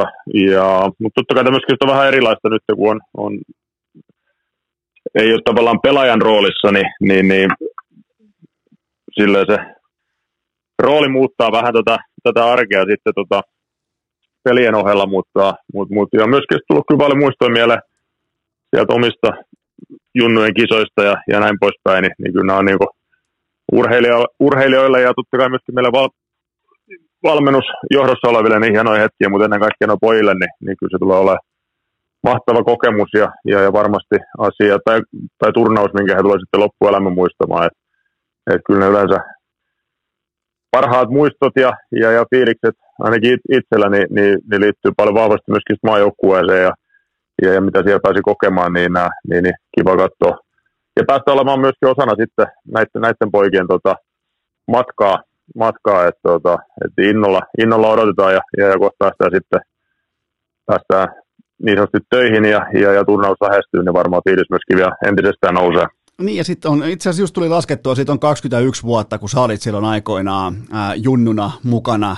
Hitusen verran itse asiassa vanhempien ää, tota, joukossa U20-kisoissa ekaa kertaa, niin, niin a, aikamoinen matka on tultu sieltä ja, ja hieno nähdä tavallaan se, että nyt nämä, nämä pelaajat, jotka sulla on siellä, niin ne on vähän sen jälkeen sitten syntynyt, niin, niin tässä tavallaan niin kuin ympyrä ei välttämättä sulkeudu, mutta ympyrä taas jatkaa kasvua uuteen suuntaan.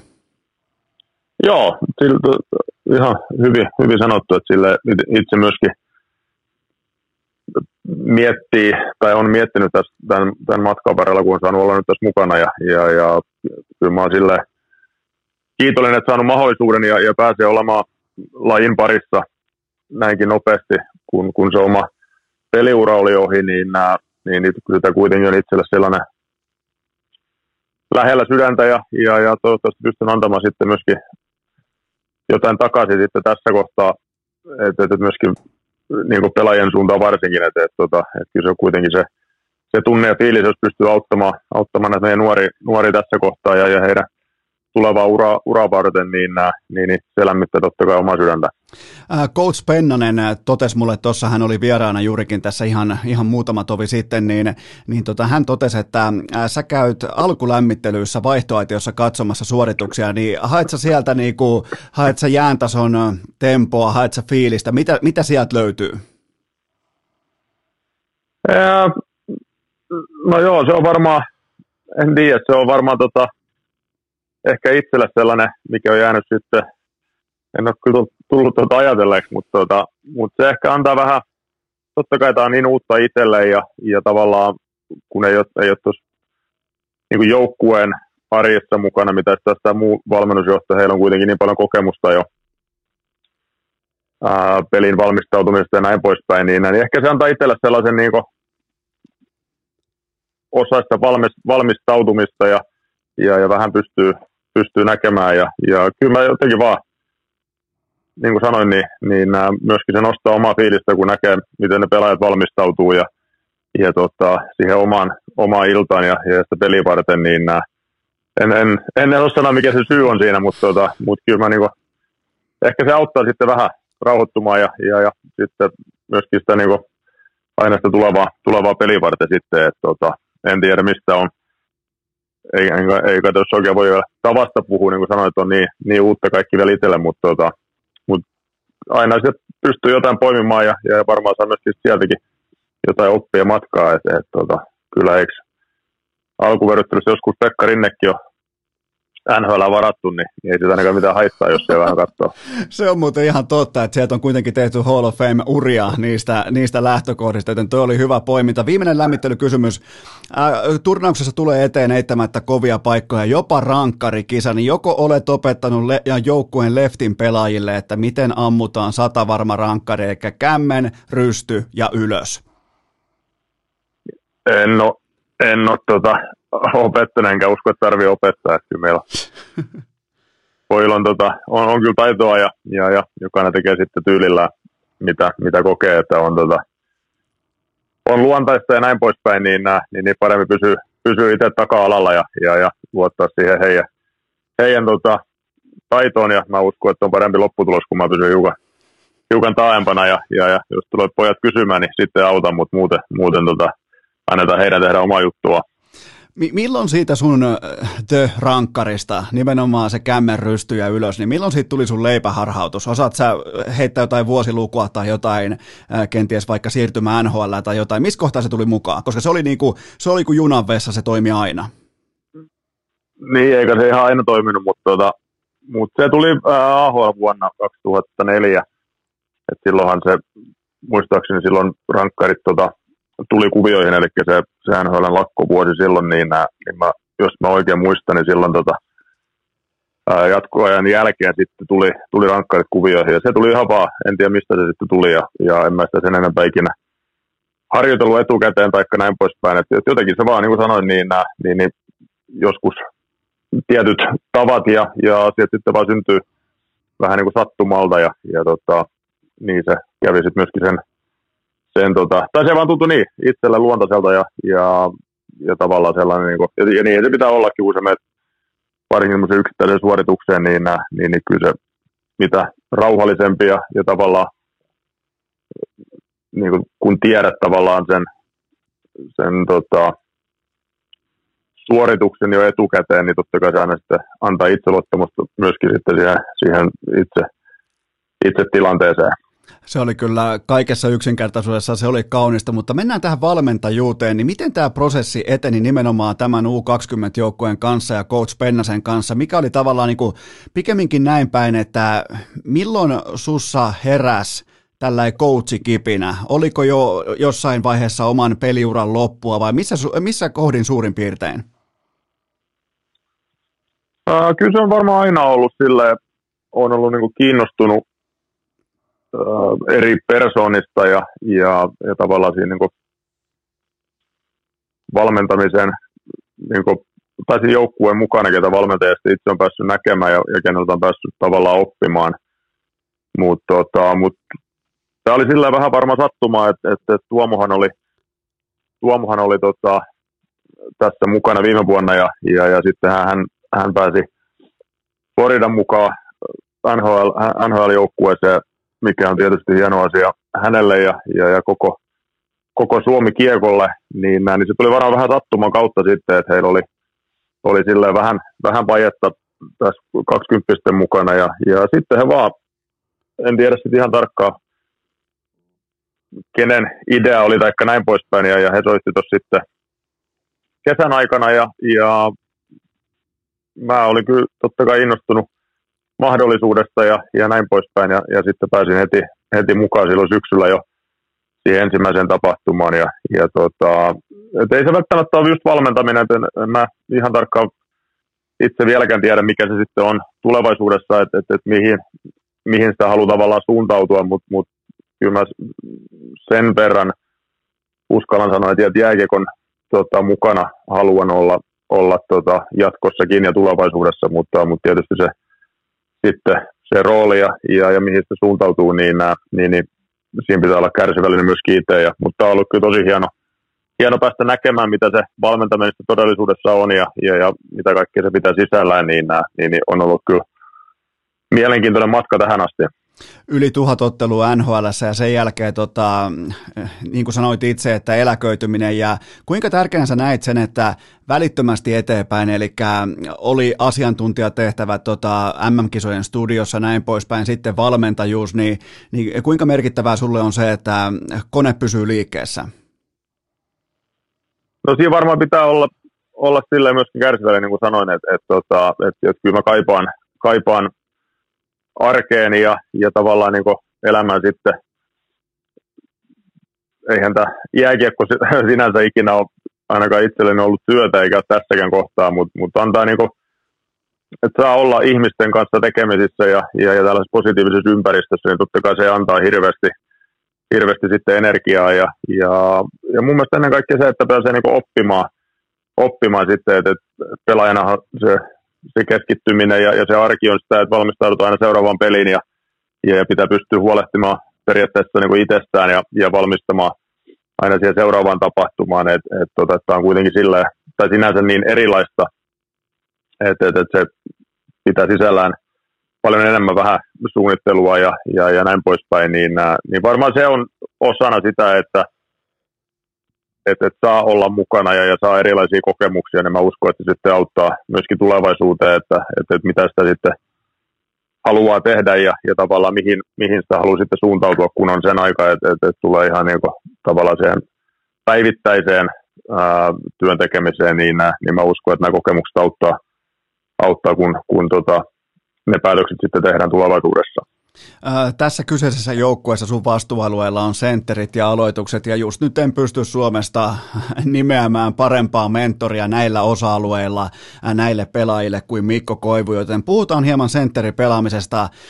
Sä oot pelannut monella eri aikakaudella. Sä oot nähnyt kahvakiekkoa, sä oot nähnyt modernia vauhtilätkää, sä oot nähnyt sentterin roolin merkityksen kasvua ja näin poispäin, niin mitä ominaisuuksia nimenomaan nykypäivän huippusentterillä tulee olla? No kyllä se aika, tai mun mielestä on, on lähtee tavallaan ihan jokaisella tavallaan niin kuin henkilökohtaisesti, että, että, että, että en mä usko, usko, totta kai peli on paljon nopeutunut ja, ja, ja siitä puhutaan, puhutaan paljon, paljon tota, yleisesti, on se sitten sentteri tai taikka mitä paikkaa tahansa. Et, tota, et mä näkisin sitä kyllä silleen, että, että jokaisen pelaajalla on, on niin omat vahvuudet ja, ja niiden ympärillä se, se oma peli tai identiteetti pitää pystyä luomaan. Et, tota, et, et kyllä, vaikka peli on, on nopeampaa ja, ja näin poispäin, niin, niin kyllä mä uskon, että silti, silti tota, tulla näkemään nopeampia pelaajia ja, ja sitten vahvempia ja, ja näin poispäin. Et, et, niin kuin sanoin, niin, niin kyllä mä uskon, että, siihen, että, että ne omat vahvuudet pitää pystyä tuomaan esiin ja, ja, tota, ja pystyy rakentamaan se peli sitten sen varaan, että, että en, mä, en mä lähtisi niin liikaa yleistämään, että, että, että mitä se sitten vaatii. Mutta tota, mut sanotaan tällainen varmaan niin kuin pelinopeus, että se ei aina tarkoita luistelua, vaan, vaan siis ihan ylipäätään, jos, jos puolustetaan tai taikka hyökätään ja syötetään ja ja, ja näin poispäin, niin, niin, niin, niin, se on varmaan sellainen asia, mikä, mikä nykykiekossa tulee sitten esiin. Äh, on se sitten sentteripakki tai taikka laitahyökkäjä, niin, niin mä uskon, että se on varmaan sellainen yleinen suuntaus. Onko tässä vaiheessa sun valmennusuraa, niin onko huomio pikemminkin detaljeissa kuin isossa kuvassa? Jos otetaan vaikka U20, U20-joukkueen senttereitä, niin haet sä treeneissä nimenomaan vaikka fokusta niihin pikkuasioihin vai, vai mikä on sun lähestyminen?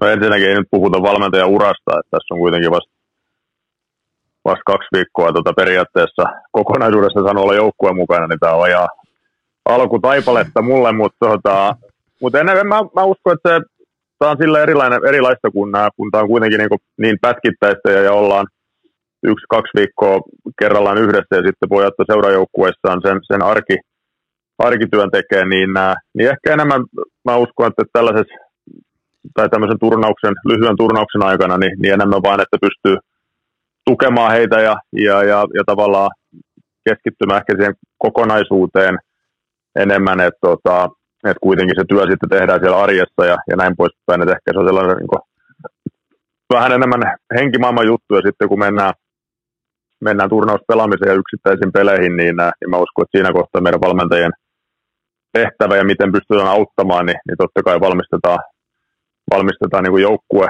ja se, että se pelitapa on selvä, mutta sitten yksilöinä niin, niin enemmänkin, pystyy tukemaan heitä ja, ja, tota, ja antamaan sitten hiukan sitä tukea ja turvaa, turvaa sitten, kun mennään, mennään kohti tota, turnausta ja, ja, ja sitten niitä isompia pelejä.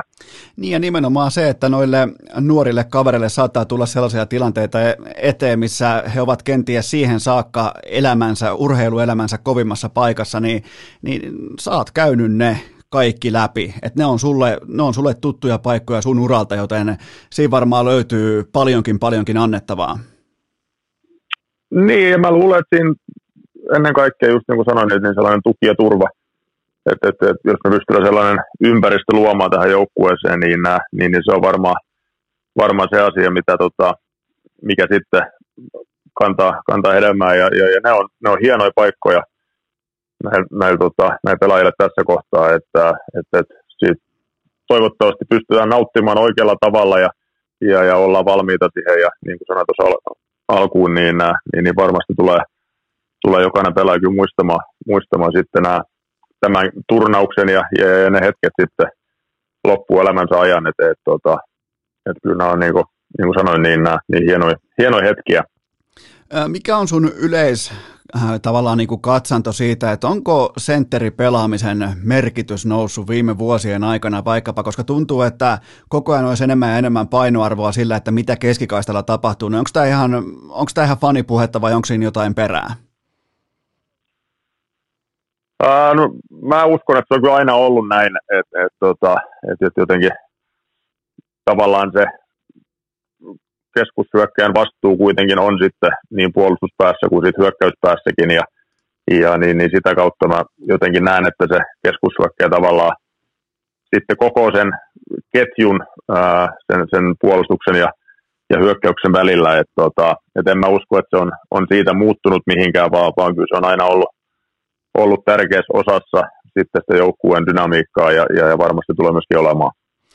Niin, eli tavallaan se on aina ollut, mutta nyt se on ehkä enemmän parasvaloissa kuin enemmän, voisiko sanoa supertähtinimiä, McDavid-kumppanit, niin on jatkuvasti otsikoissa ja pistepörssien kärjissä, niin ehkä se on vaan tällainen pieni vääristymä. Mutta äh, mä haluan nopeasti puhua sun kanssa myös aloituksista, koska mulla on kerrankin chanssi puhua nyt aloittaja e, ekspertin kanssa, joka tietää, mistä hän puhuu. Niin sä olet parhaimmillaan likin 57 pinnan aloittaja, jokainen ymmärtää, että mitä se tarkoittaa vaikka tuhannen kiekon hallinnan otannalla, niin mikä tekee hyvän aloittajan? Ja, ja onko tämä edes fiksu kysymys, mutta siis mitä elementtejä pitää olla hyvällä aloittajalla?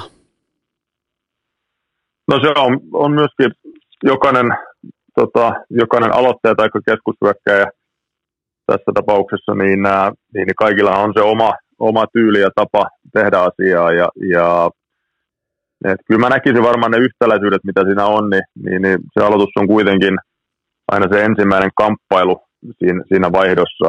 Ja, ja, ja, se on kuitenkin niin kuin kaksin kamppailutilanne. Ja, ja sitten myöskin sitten vähän enemmän kuin tulee kokemusta ja, ja, ja, ja tulee tavallaan niin kuin samoja tota, vastustajia vastaan tuut aloittamaan paljon, niin, niin kyllähän se on sellainen, niin kuin, siinä on paljon henkistä ja, ja, ja pitää pystyä valmistautumaan ja vähän tutkia, että mitä se vastustaja tekee ja ja näin poispäin. Että, tota, että, että joskus sitä pystyy olemaan vahvempia ja joskus ovelampia ja näin poispäin. Mutta sitten myöskin ennen kaikkea, niin, niin, niin eihän se aina ole sitten ihan se sentterin, sentterin vastuulla. Että, että kyllä se monta kertaa niin, nää, niin, niin se, se laitohyökkäjä tai puolustaja voittaa sen kiekon sitten joukkueelle, niin, niin kyllä sekin on, on tavallaan, vaikka se keskushyökkäjä on sitten vastuussa, mutta mut myöskin se viisikon vastuu on, on iso ja, ja siinä aina on helppo muistaa tavallaan ne laiturit, ketä, ketä pystyy tuottamaan, että voittaa ne kiekot yleensä,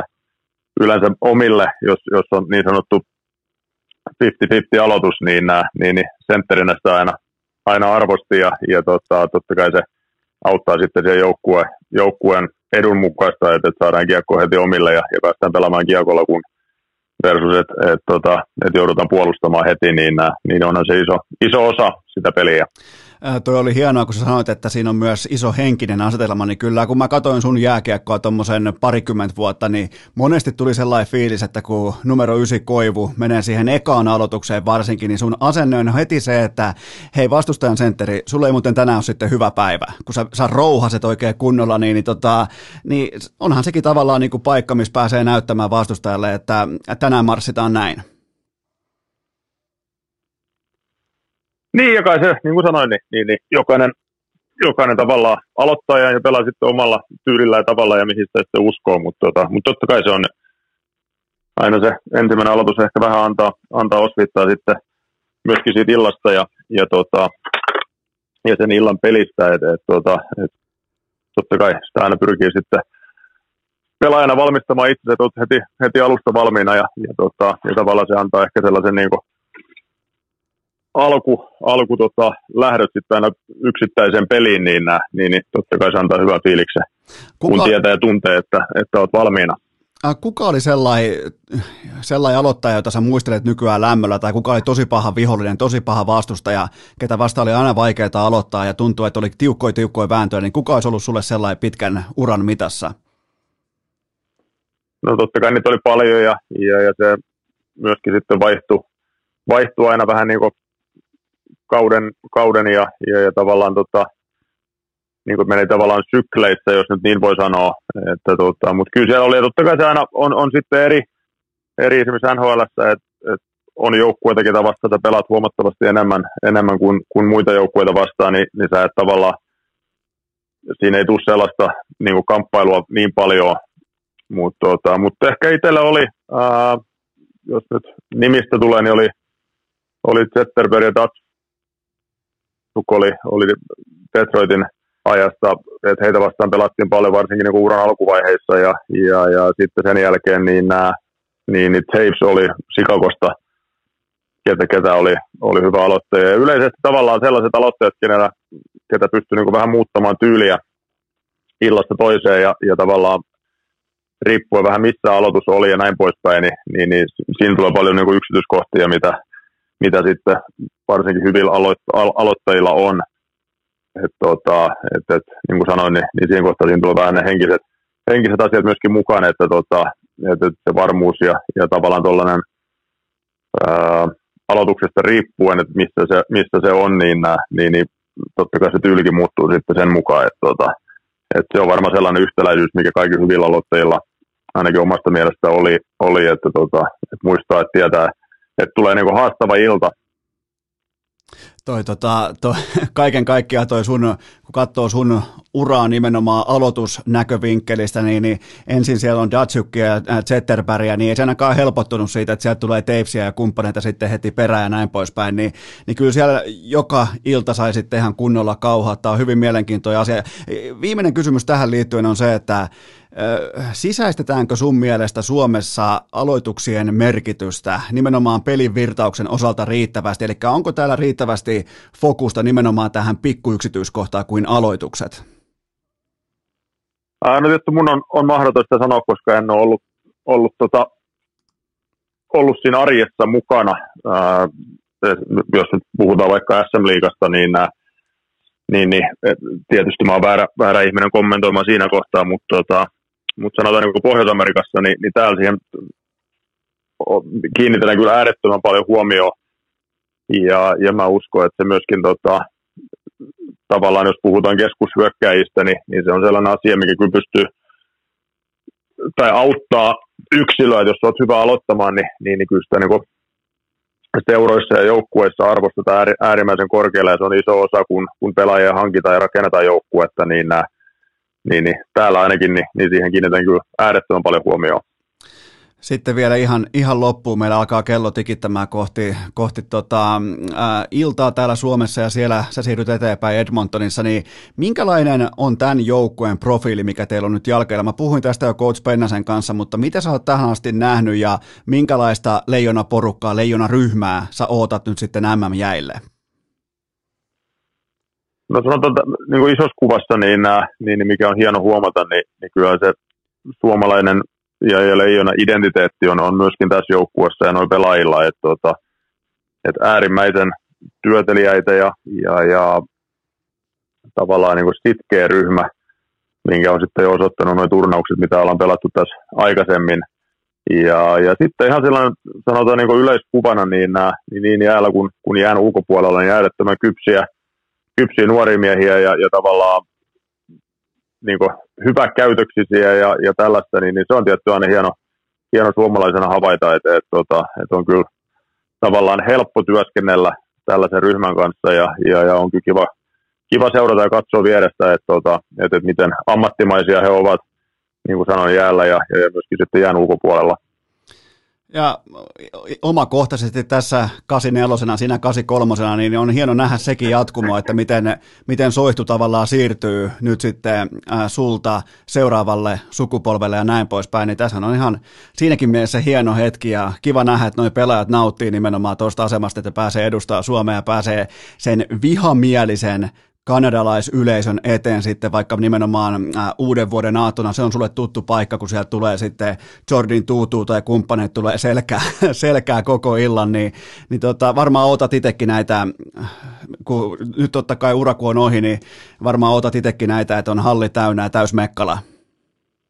Kyllä joo, ja sehän on se, on myöskin sitten se pelin, pelin suola, ja, ja, mutta totta kai tällaisessa turnaus, turnaus tota, asetelmassa, niin, niin nämä niin myöskin pitää, pitää löytää se tyyli ja tapa, että, että eletään hetkessä ja, ja, ja ei mietitä turhaa sitten vielä liian pitkälle tulevaisuuteen, että, että tota, peli, peli ja päivä kerrallaan ja, ja, ja pyritään, pyritään vahvistamaan joukkuetta sitten, äh, sitten sinne playoff-peleihin, playoff varten, että, tota, että se on kuitenkin se turnauksen haaste, että sitten kun ollaan paras, tai tota, yksi, yksi peli kun merkitsee, niin, niin, niin se on kuitenkin haastava asetelma kaikille joukkueille ja, ja tota, silloin pitää pystyä olla parhaimmillaan ja, ja, ja nyt pikkuhiljaa. Totta kai on jo rakennettu pitkin syksyä, mutta, mutta nyt kun päästään sitten täällä myöskin harjoittelemaan ja, ja, ja ensin pelataan pari harjoituspeliä ja, ja sitten lähdetään pelaamaan peli, peli kerrallaan, niin, niin silleen, että ollaan, ollaan parhaimmillaan sitten kun pitää, niin, niin, niin, niin se on, on tota, meidän joukkueen tavoite, ja, ja, ja, mutta niin kuin sanoin, niin, niin, myöskin se on sitten aina haaste, haaste että siihen päästään, niin tota, mutta luottavaisia ollaan, että, että, että tota, ollaan parhaimmillaan, kun sen aika on. Se on oikein sua, mukava nähdä nykyään ja kuulla ja nimenomaan aistia se, että suomalainen jääkiekkoilija on parhaimmillaan silloin, kun on kaikki marmorit pöydällä. Niin Mikko Koivu, tämä oli suuri kunnia. Hienoa, että sulla oli hetki aikaa urheilukästille ja kaikkea, kaikkea parasta sinne teille tota Edmontoniin ja vielä kertaalleen kiitokset tästä vierailusta. Loistavaa, kiitoksia. Urheilukää! Mikäli tämä jakso ei ollutkaan odotuksiin nähden täysi fiasko, niin suosittele kästiä yhdelle ystävällesi. Mittavat, mittavat kiitokset vielä Mikko Koivulle, josta kuulee aivan selvästi, että hän on valmis, hän on täynnä poltetta, hän on täynnä sitä kilpailuviettiä, joka on ajanut häntä eteenpäin nyt nämä ensimmäiset suurin piirtein 38 vuotta, joten tota, mä oon ihan avoimesti kateellinen näille nuorille urheilijoille, jotka pääsevät tämän mentoroinnin oppiin, nimenomaan kun puhutaan arkisista perusasioista, puhutaan sen joukkueen merkityksestä, puhutaan johtavien pelaajien roolituksesta, niiden painoarvosta, kaikesta siitä, miten sä kannat itse, miten sä käyttäydyt, miten sä otat huomioon joukkuetoverin, niin en voi kuvitella parempaa mentoria tuohon porukkaan kuin Mikko Koivu, joten siitä vielä kertaalleen kapteenien kapteenille kiitokset. Ja nyt siirrytään kuitenkin tämän kyseisen jakson, tämän kyseisen viikon viimeiseen osioon, joka on jälleen kerran valitettavasti yhtä kuin... NFL, kohde, poiminta, sirkus, farsi, perseily, aivan siis täyttä kuraa, roskaa, paskaa viikko numero 16. Ää, nyt mä tässä kohdin en totisesti suosittele ketään pelaamaan mitään EARLYnä, eli aikaistettuna panostuksena, koska koronan vaikutus on tällä haavaa NFLssä suurempi kuin koskaan aiemmin, joten tota, harkitkaa panostuksianne erittäinkin voimakkaasti ihan sinne sunnuntaille kello 20 saakka. Juuri kun alkaa tulla, kun sä näet ne pelaajat siellä kentällä, kaikista podcastoista toki ei voi olla silloinkaan ihan vielä varma, mutta kun sä näet ne pelaajat siellä kentällä, niin kutakuinkin vasta sitten sä voit olla varma, että ne ihan oikeasti myös pelaa. Joten tota, ja mä laitan nyt nämä kohteet vain sen takia, koska mä oon luvannut teille, että mä teen jokaisen NFL-viikkoon, mä teen kolme kohdepoimintaa. Ja, ja ei ole kauhean hyvä viba laittaa näitä urnia sisään tässä kohdin, mutta se on mitä se on, ja jälleen kerran koronaa vastaa yksi kappale L-kirjaimia tauluun. Ää, muistakaa Kulbetin 10 euron ilmaisveto jokaiseen NFL-viikkoon.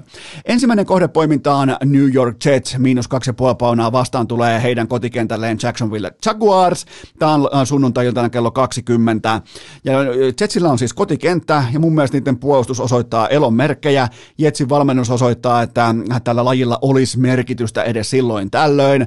Trevor Lawrence on sentin päässä boostleimasta ja Jacksonville häpeää itseään myös coachin vaihdoksen jälkeen. Tämä on Jetsille yllättävän iso matsi, kotikenttä, joulufanit, kaikki. Nyt, niin kuin, nyt pystyy ostaa faneilta tästä riemuvoitolla, tästä pystyy ostamaan yllättävän paljon faneet sellaista henkistä pääomaa, joten tässä on yllättävänkin isot panokset pöydässä. Mun lopputulosheitto on se, että valkovihreä koneisto, koneisto, Valkovihreä koneisto jyrää Jaguarien yli lukemin 27-19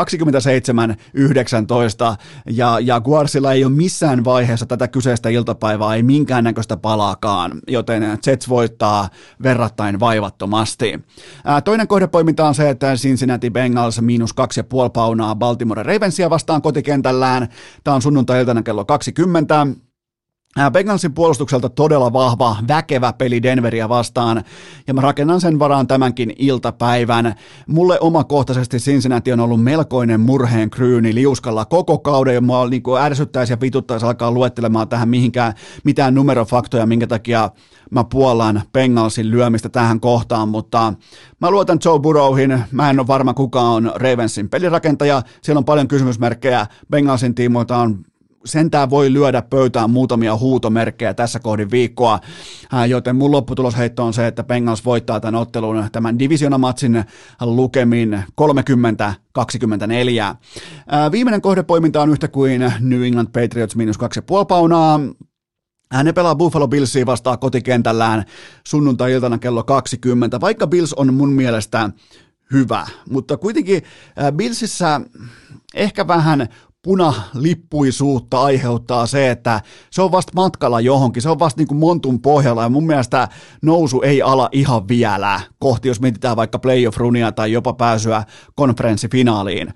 Joten jos mä johonkin luotan edelleen maailmassa, niin se on Coach Belichick tappion jälkeen. Belichick oli todella, todella nuivalla tuulella Colts tappion jälkeen, ja kaksi heikkoa treeniviikkoa, ne ei toista itseään tuossa organisaatiossa, ei ton vanhan patun silmien alla, ei vaikka olisi kuinka ruukien pelirakentaja Mac Jones tulee olemaan pommi varmasti parempi. Patriotsin juoksupuolustusta suorastaan nöyryytettiin viikko sitten, ja nyt se saa vapaa taipaleen, koska Bills ei kykene juoksemaan. Kotikenttä potentiaalisesti vaikea keli, suututettu Belichick. Se on hyvä kompo. Mun lopputulosheitto on se, että Patriots naraa jättimäisen tärkeän tuplaveen lukemin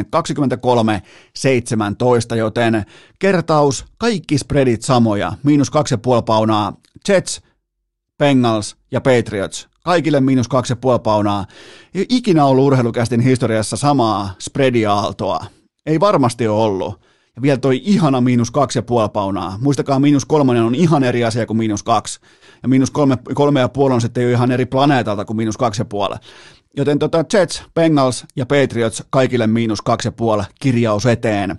Ja tota, kohteet löytyy siis Coolbetilta. Muistakaa olla tarkkana, koska korona voi pyyhkästä näitä kohteita suuntaa tai toiseen ihan millä hetkellä hyvänsä, mutta siinä kuitenkin tänä keskiviikkona siinä on meikäläisen vilpittömät ja nimenomaan ihan täysin jälleen kerran ainoa tavoite on tehdä liiketaloudellista voittoa omaan kassaan. Ja vaikka tämä kausi on varmistunut, että tämä jää tappiolle, niin loppuun saakka pitää vaan yrittää. Pitää yrittää laittaa toistot sisään, koska jos joku bisnes on toistobisnestä, niin se on vedonlyönti, jota yritän tässä kyseisessä segmentissä tehdä mahdollisimman ammattimaisesti, vaikka olenkin amatööripelaaja.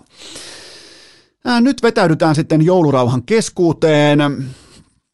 Toivotan kaikille urheilukästin kummikuuntelijoille mitä parhainta joulua. Kaikki te, kaikki te miehen alut, miehet, äijät, kaikki te karskit miehet, muistakaa mikä joulu on. Se on ei sun juhla, vaan se on potentiaalisesti sun, sun lasten juhla, se on läheisten juhla. Jos, jos jotakin toivon, niin, niin tota, älkää, voitaisiin tehdä sellainen yhteinen sopimus, että kukaan ei pilaa kenenkään toisen joulua. Ja yhtään erittelemättä syitä tässä maassa on erittäin helppoa myös omasta kokemuksesta todeta, että millä elementein nämä joulut pilataan. Joten haastan teidät kaikki ihan avoimesti, avoimesti ottaa joulun vastaan aikuisuuden tilassa selvinpäin ja ymmärtäen sen, että se ei ole sun juhla. Se ei välttämättä ole lainkaan sun juhla. Joten tota, siinä on mun saatesanat ja, ja tota, koetan myös totta kai itse, itse noudattaa näitä kyseisiä, kyseisiä teesejä ja, ja tokihan se on nyt paljon helpompaa, kun sitä on takana jo vuosia, mutta, mutta joka tapauksessa senkin tiimoilta pitää aina alleviivata ja muistuttaa tai muistaa omat demoninsa ja muistaa, muistella omaa toimintaansa ja muistaa nimenomaan sitä, että miten tähän on tultu ja näin poispäin, joten suosittelen kaikille sellaista ihan rauhallista jouluista, itse pohdiskelua asioiden tiimoilta ja haastan tuohon edellä mainittuun asiaan kaikki teidät mukaan ja, ja tuota, toivotan teidän kaikkien perheisiin erittäin rauhallista ja kaikista huolimatta erittäin mukavaa joulua. Vaikka on korona iskee tuolta, omikron iskee tuolta, niin toivottavasti jokainen löytää kuitenkin sen läheistensä kanssa sen joulun hengen sieltä ja sitten taas tullaan takaisin myös urheilukästin tiimoilta ensi viikon puolella, joten tota, Ää, siinä on mukavasti sitten, jos tykkäät katsoa urheilua, niin ää, totta kai perjantaina jouluaatto, silloin ei ole mitään missään, lauantaina NBAta, sunnuntaina NFL, sunnuntaina U20-kisat, Suomen eka peli, joten tota, Suomen U20-kisojen ohjelma on muuten mielenkiintoinen. Sunnuntaina, maanantaina ja sitten keskiviikkona nämä matsit on yhdeksältä illalla, joten kolme kappaletta primetime-matseja, vastassa on Saksa, Itävalta ja Tsekki nyt tohon runiin ja sitten uuden vuoden yönä klassikko Suomi-Kanada, se on sitten keskellä yötä 0200, mutta silloinhan me ollaan vielä totta kai täällä koko kööri hereillä, kun pitää tuottaja kopea rauhoitella, kun pommeja räjähtelee pitkin maaseutua. En kyllä tiedä, olisikohan maaseudulla jopa silleen, että kukaan ei räjäyttele pommeja. Itsekin, miksi, mi, kertokaa, älkää kertoko edes, koska se on bisnestä, mutta minkä helvetin takia niitä vitu raketteja saa ostaa? Minkä takia ei tehdä vähän niin kuin kommunisti, kommunismin hengessä, Pohjois-Korean hengessä, yhdessä paikassa ammutaan raketit ohjatusti ilmaan, ja sen jälkeen kukaan ei ammu omia raketteja missä. Sama kun sä menisit katsoa jotain vaikka ammuntakilpailu, sulla on oma haulikko mukana, no ei varmasti ole. Mun mielestä rakettien myynti, se on musta silmä. Tälle, tä, tä, miettikää, sääntö Suomessa kielletään ihan kaikki. Sä et voi olutta viedä terassilta siihen etujakkaroille, mikäli terassin rappusilla ei ole oikean väristä siirtymäpeitettä tai jotain muuta vastaavaa, niin tota, miten helvetissä sääntö Suomessa saa ampua sadoilla tuhansilla miljoonilla euroilla pommeja taivaalle, jotka on A. rumia, B. perseestä, C. saa koirat vauhkoontumaan, karkaamaan, lapset itkee, vanhempia hävettää, mummo itkee, Mummo ehkä jopa kuo... Ei, mummo ei kuole. Kyllä mä sanon saatana. Kielletään raketit. Eli kaksi adressia. Jukka Jalosen on julkaistava NHL-pelaajiensa olympiajoukkue ja Suomesta rakettimyynti kokonaan helvettiin. Siis ihan koko, raasti vaan helvettiin. Suihkusädetikkuun voidaan lyödä raja. Sen saa yhden kappaleen suihkusädetikkuja per asiakas saa ostaa, ei mitään muuta. Siinä on saatana rakettibisnes, kun katsoo noita jotain sitten siis sodan henkisiä Karjala takaisin ja heti rakettipakkauksia maksaa jonkun 139 euroa. Ostakaa vaikka Fisserin sukset tai ostakaa Swixin sauvat tai menkää hiihtämään tai ihan vaan töihin nyt kaikki. Mennään kaikki töihin, vaikka oikeastaan tässä on vähän huono mouhota tuommoista, kun on menossa itsekin töiden vastakohtaan, eli joulutauolle, joten ei tässä kuulkaa mikään muu auta kuin tehdä sellainen kollektiivinen päätös nyt teidän kaikkien rakkaiden kummikuuntelijoiden kanssa, jonka teille vielä kertaalleen toivotan mitä parhainta joulun aikaa ja nyt tehdään sellainen yhteinen sopimus, että ensi keskiviikkona jatkuu. Nyt alkaa loppu. Tuskin on kelä hoppu. Voit puolella viikkoa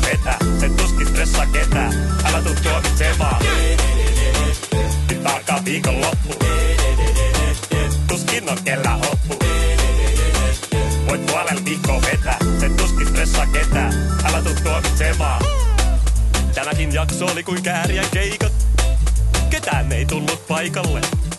Kukaan ei ostanut lippua. Edes avin tarkastaja ei saapunut paikalle.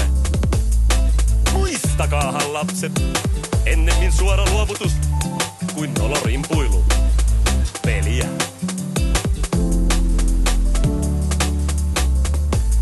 Vaatekomero tyhjenee. Onko äänitys päällä? Kuuleeko kukaan?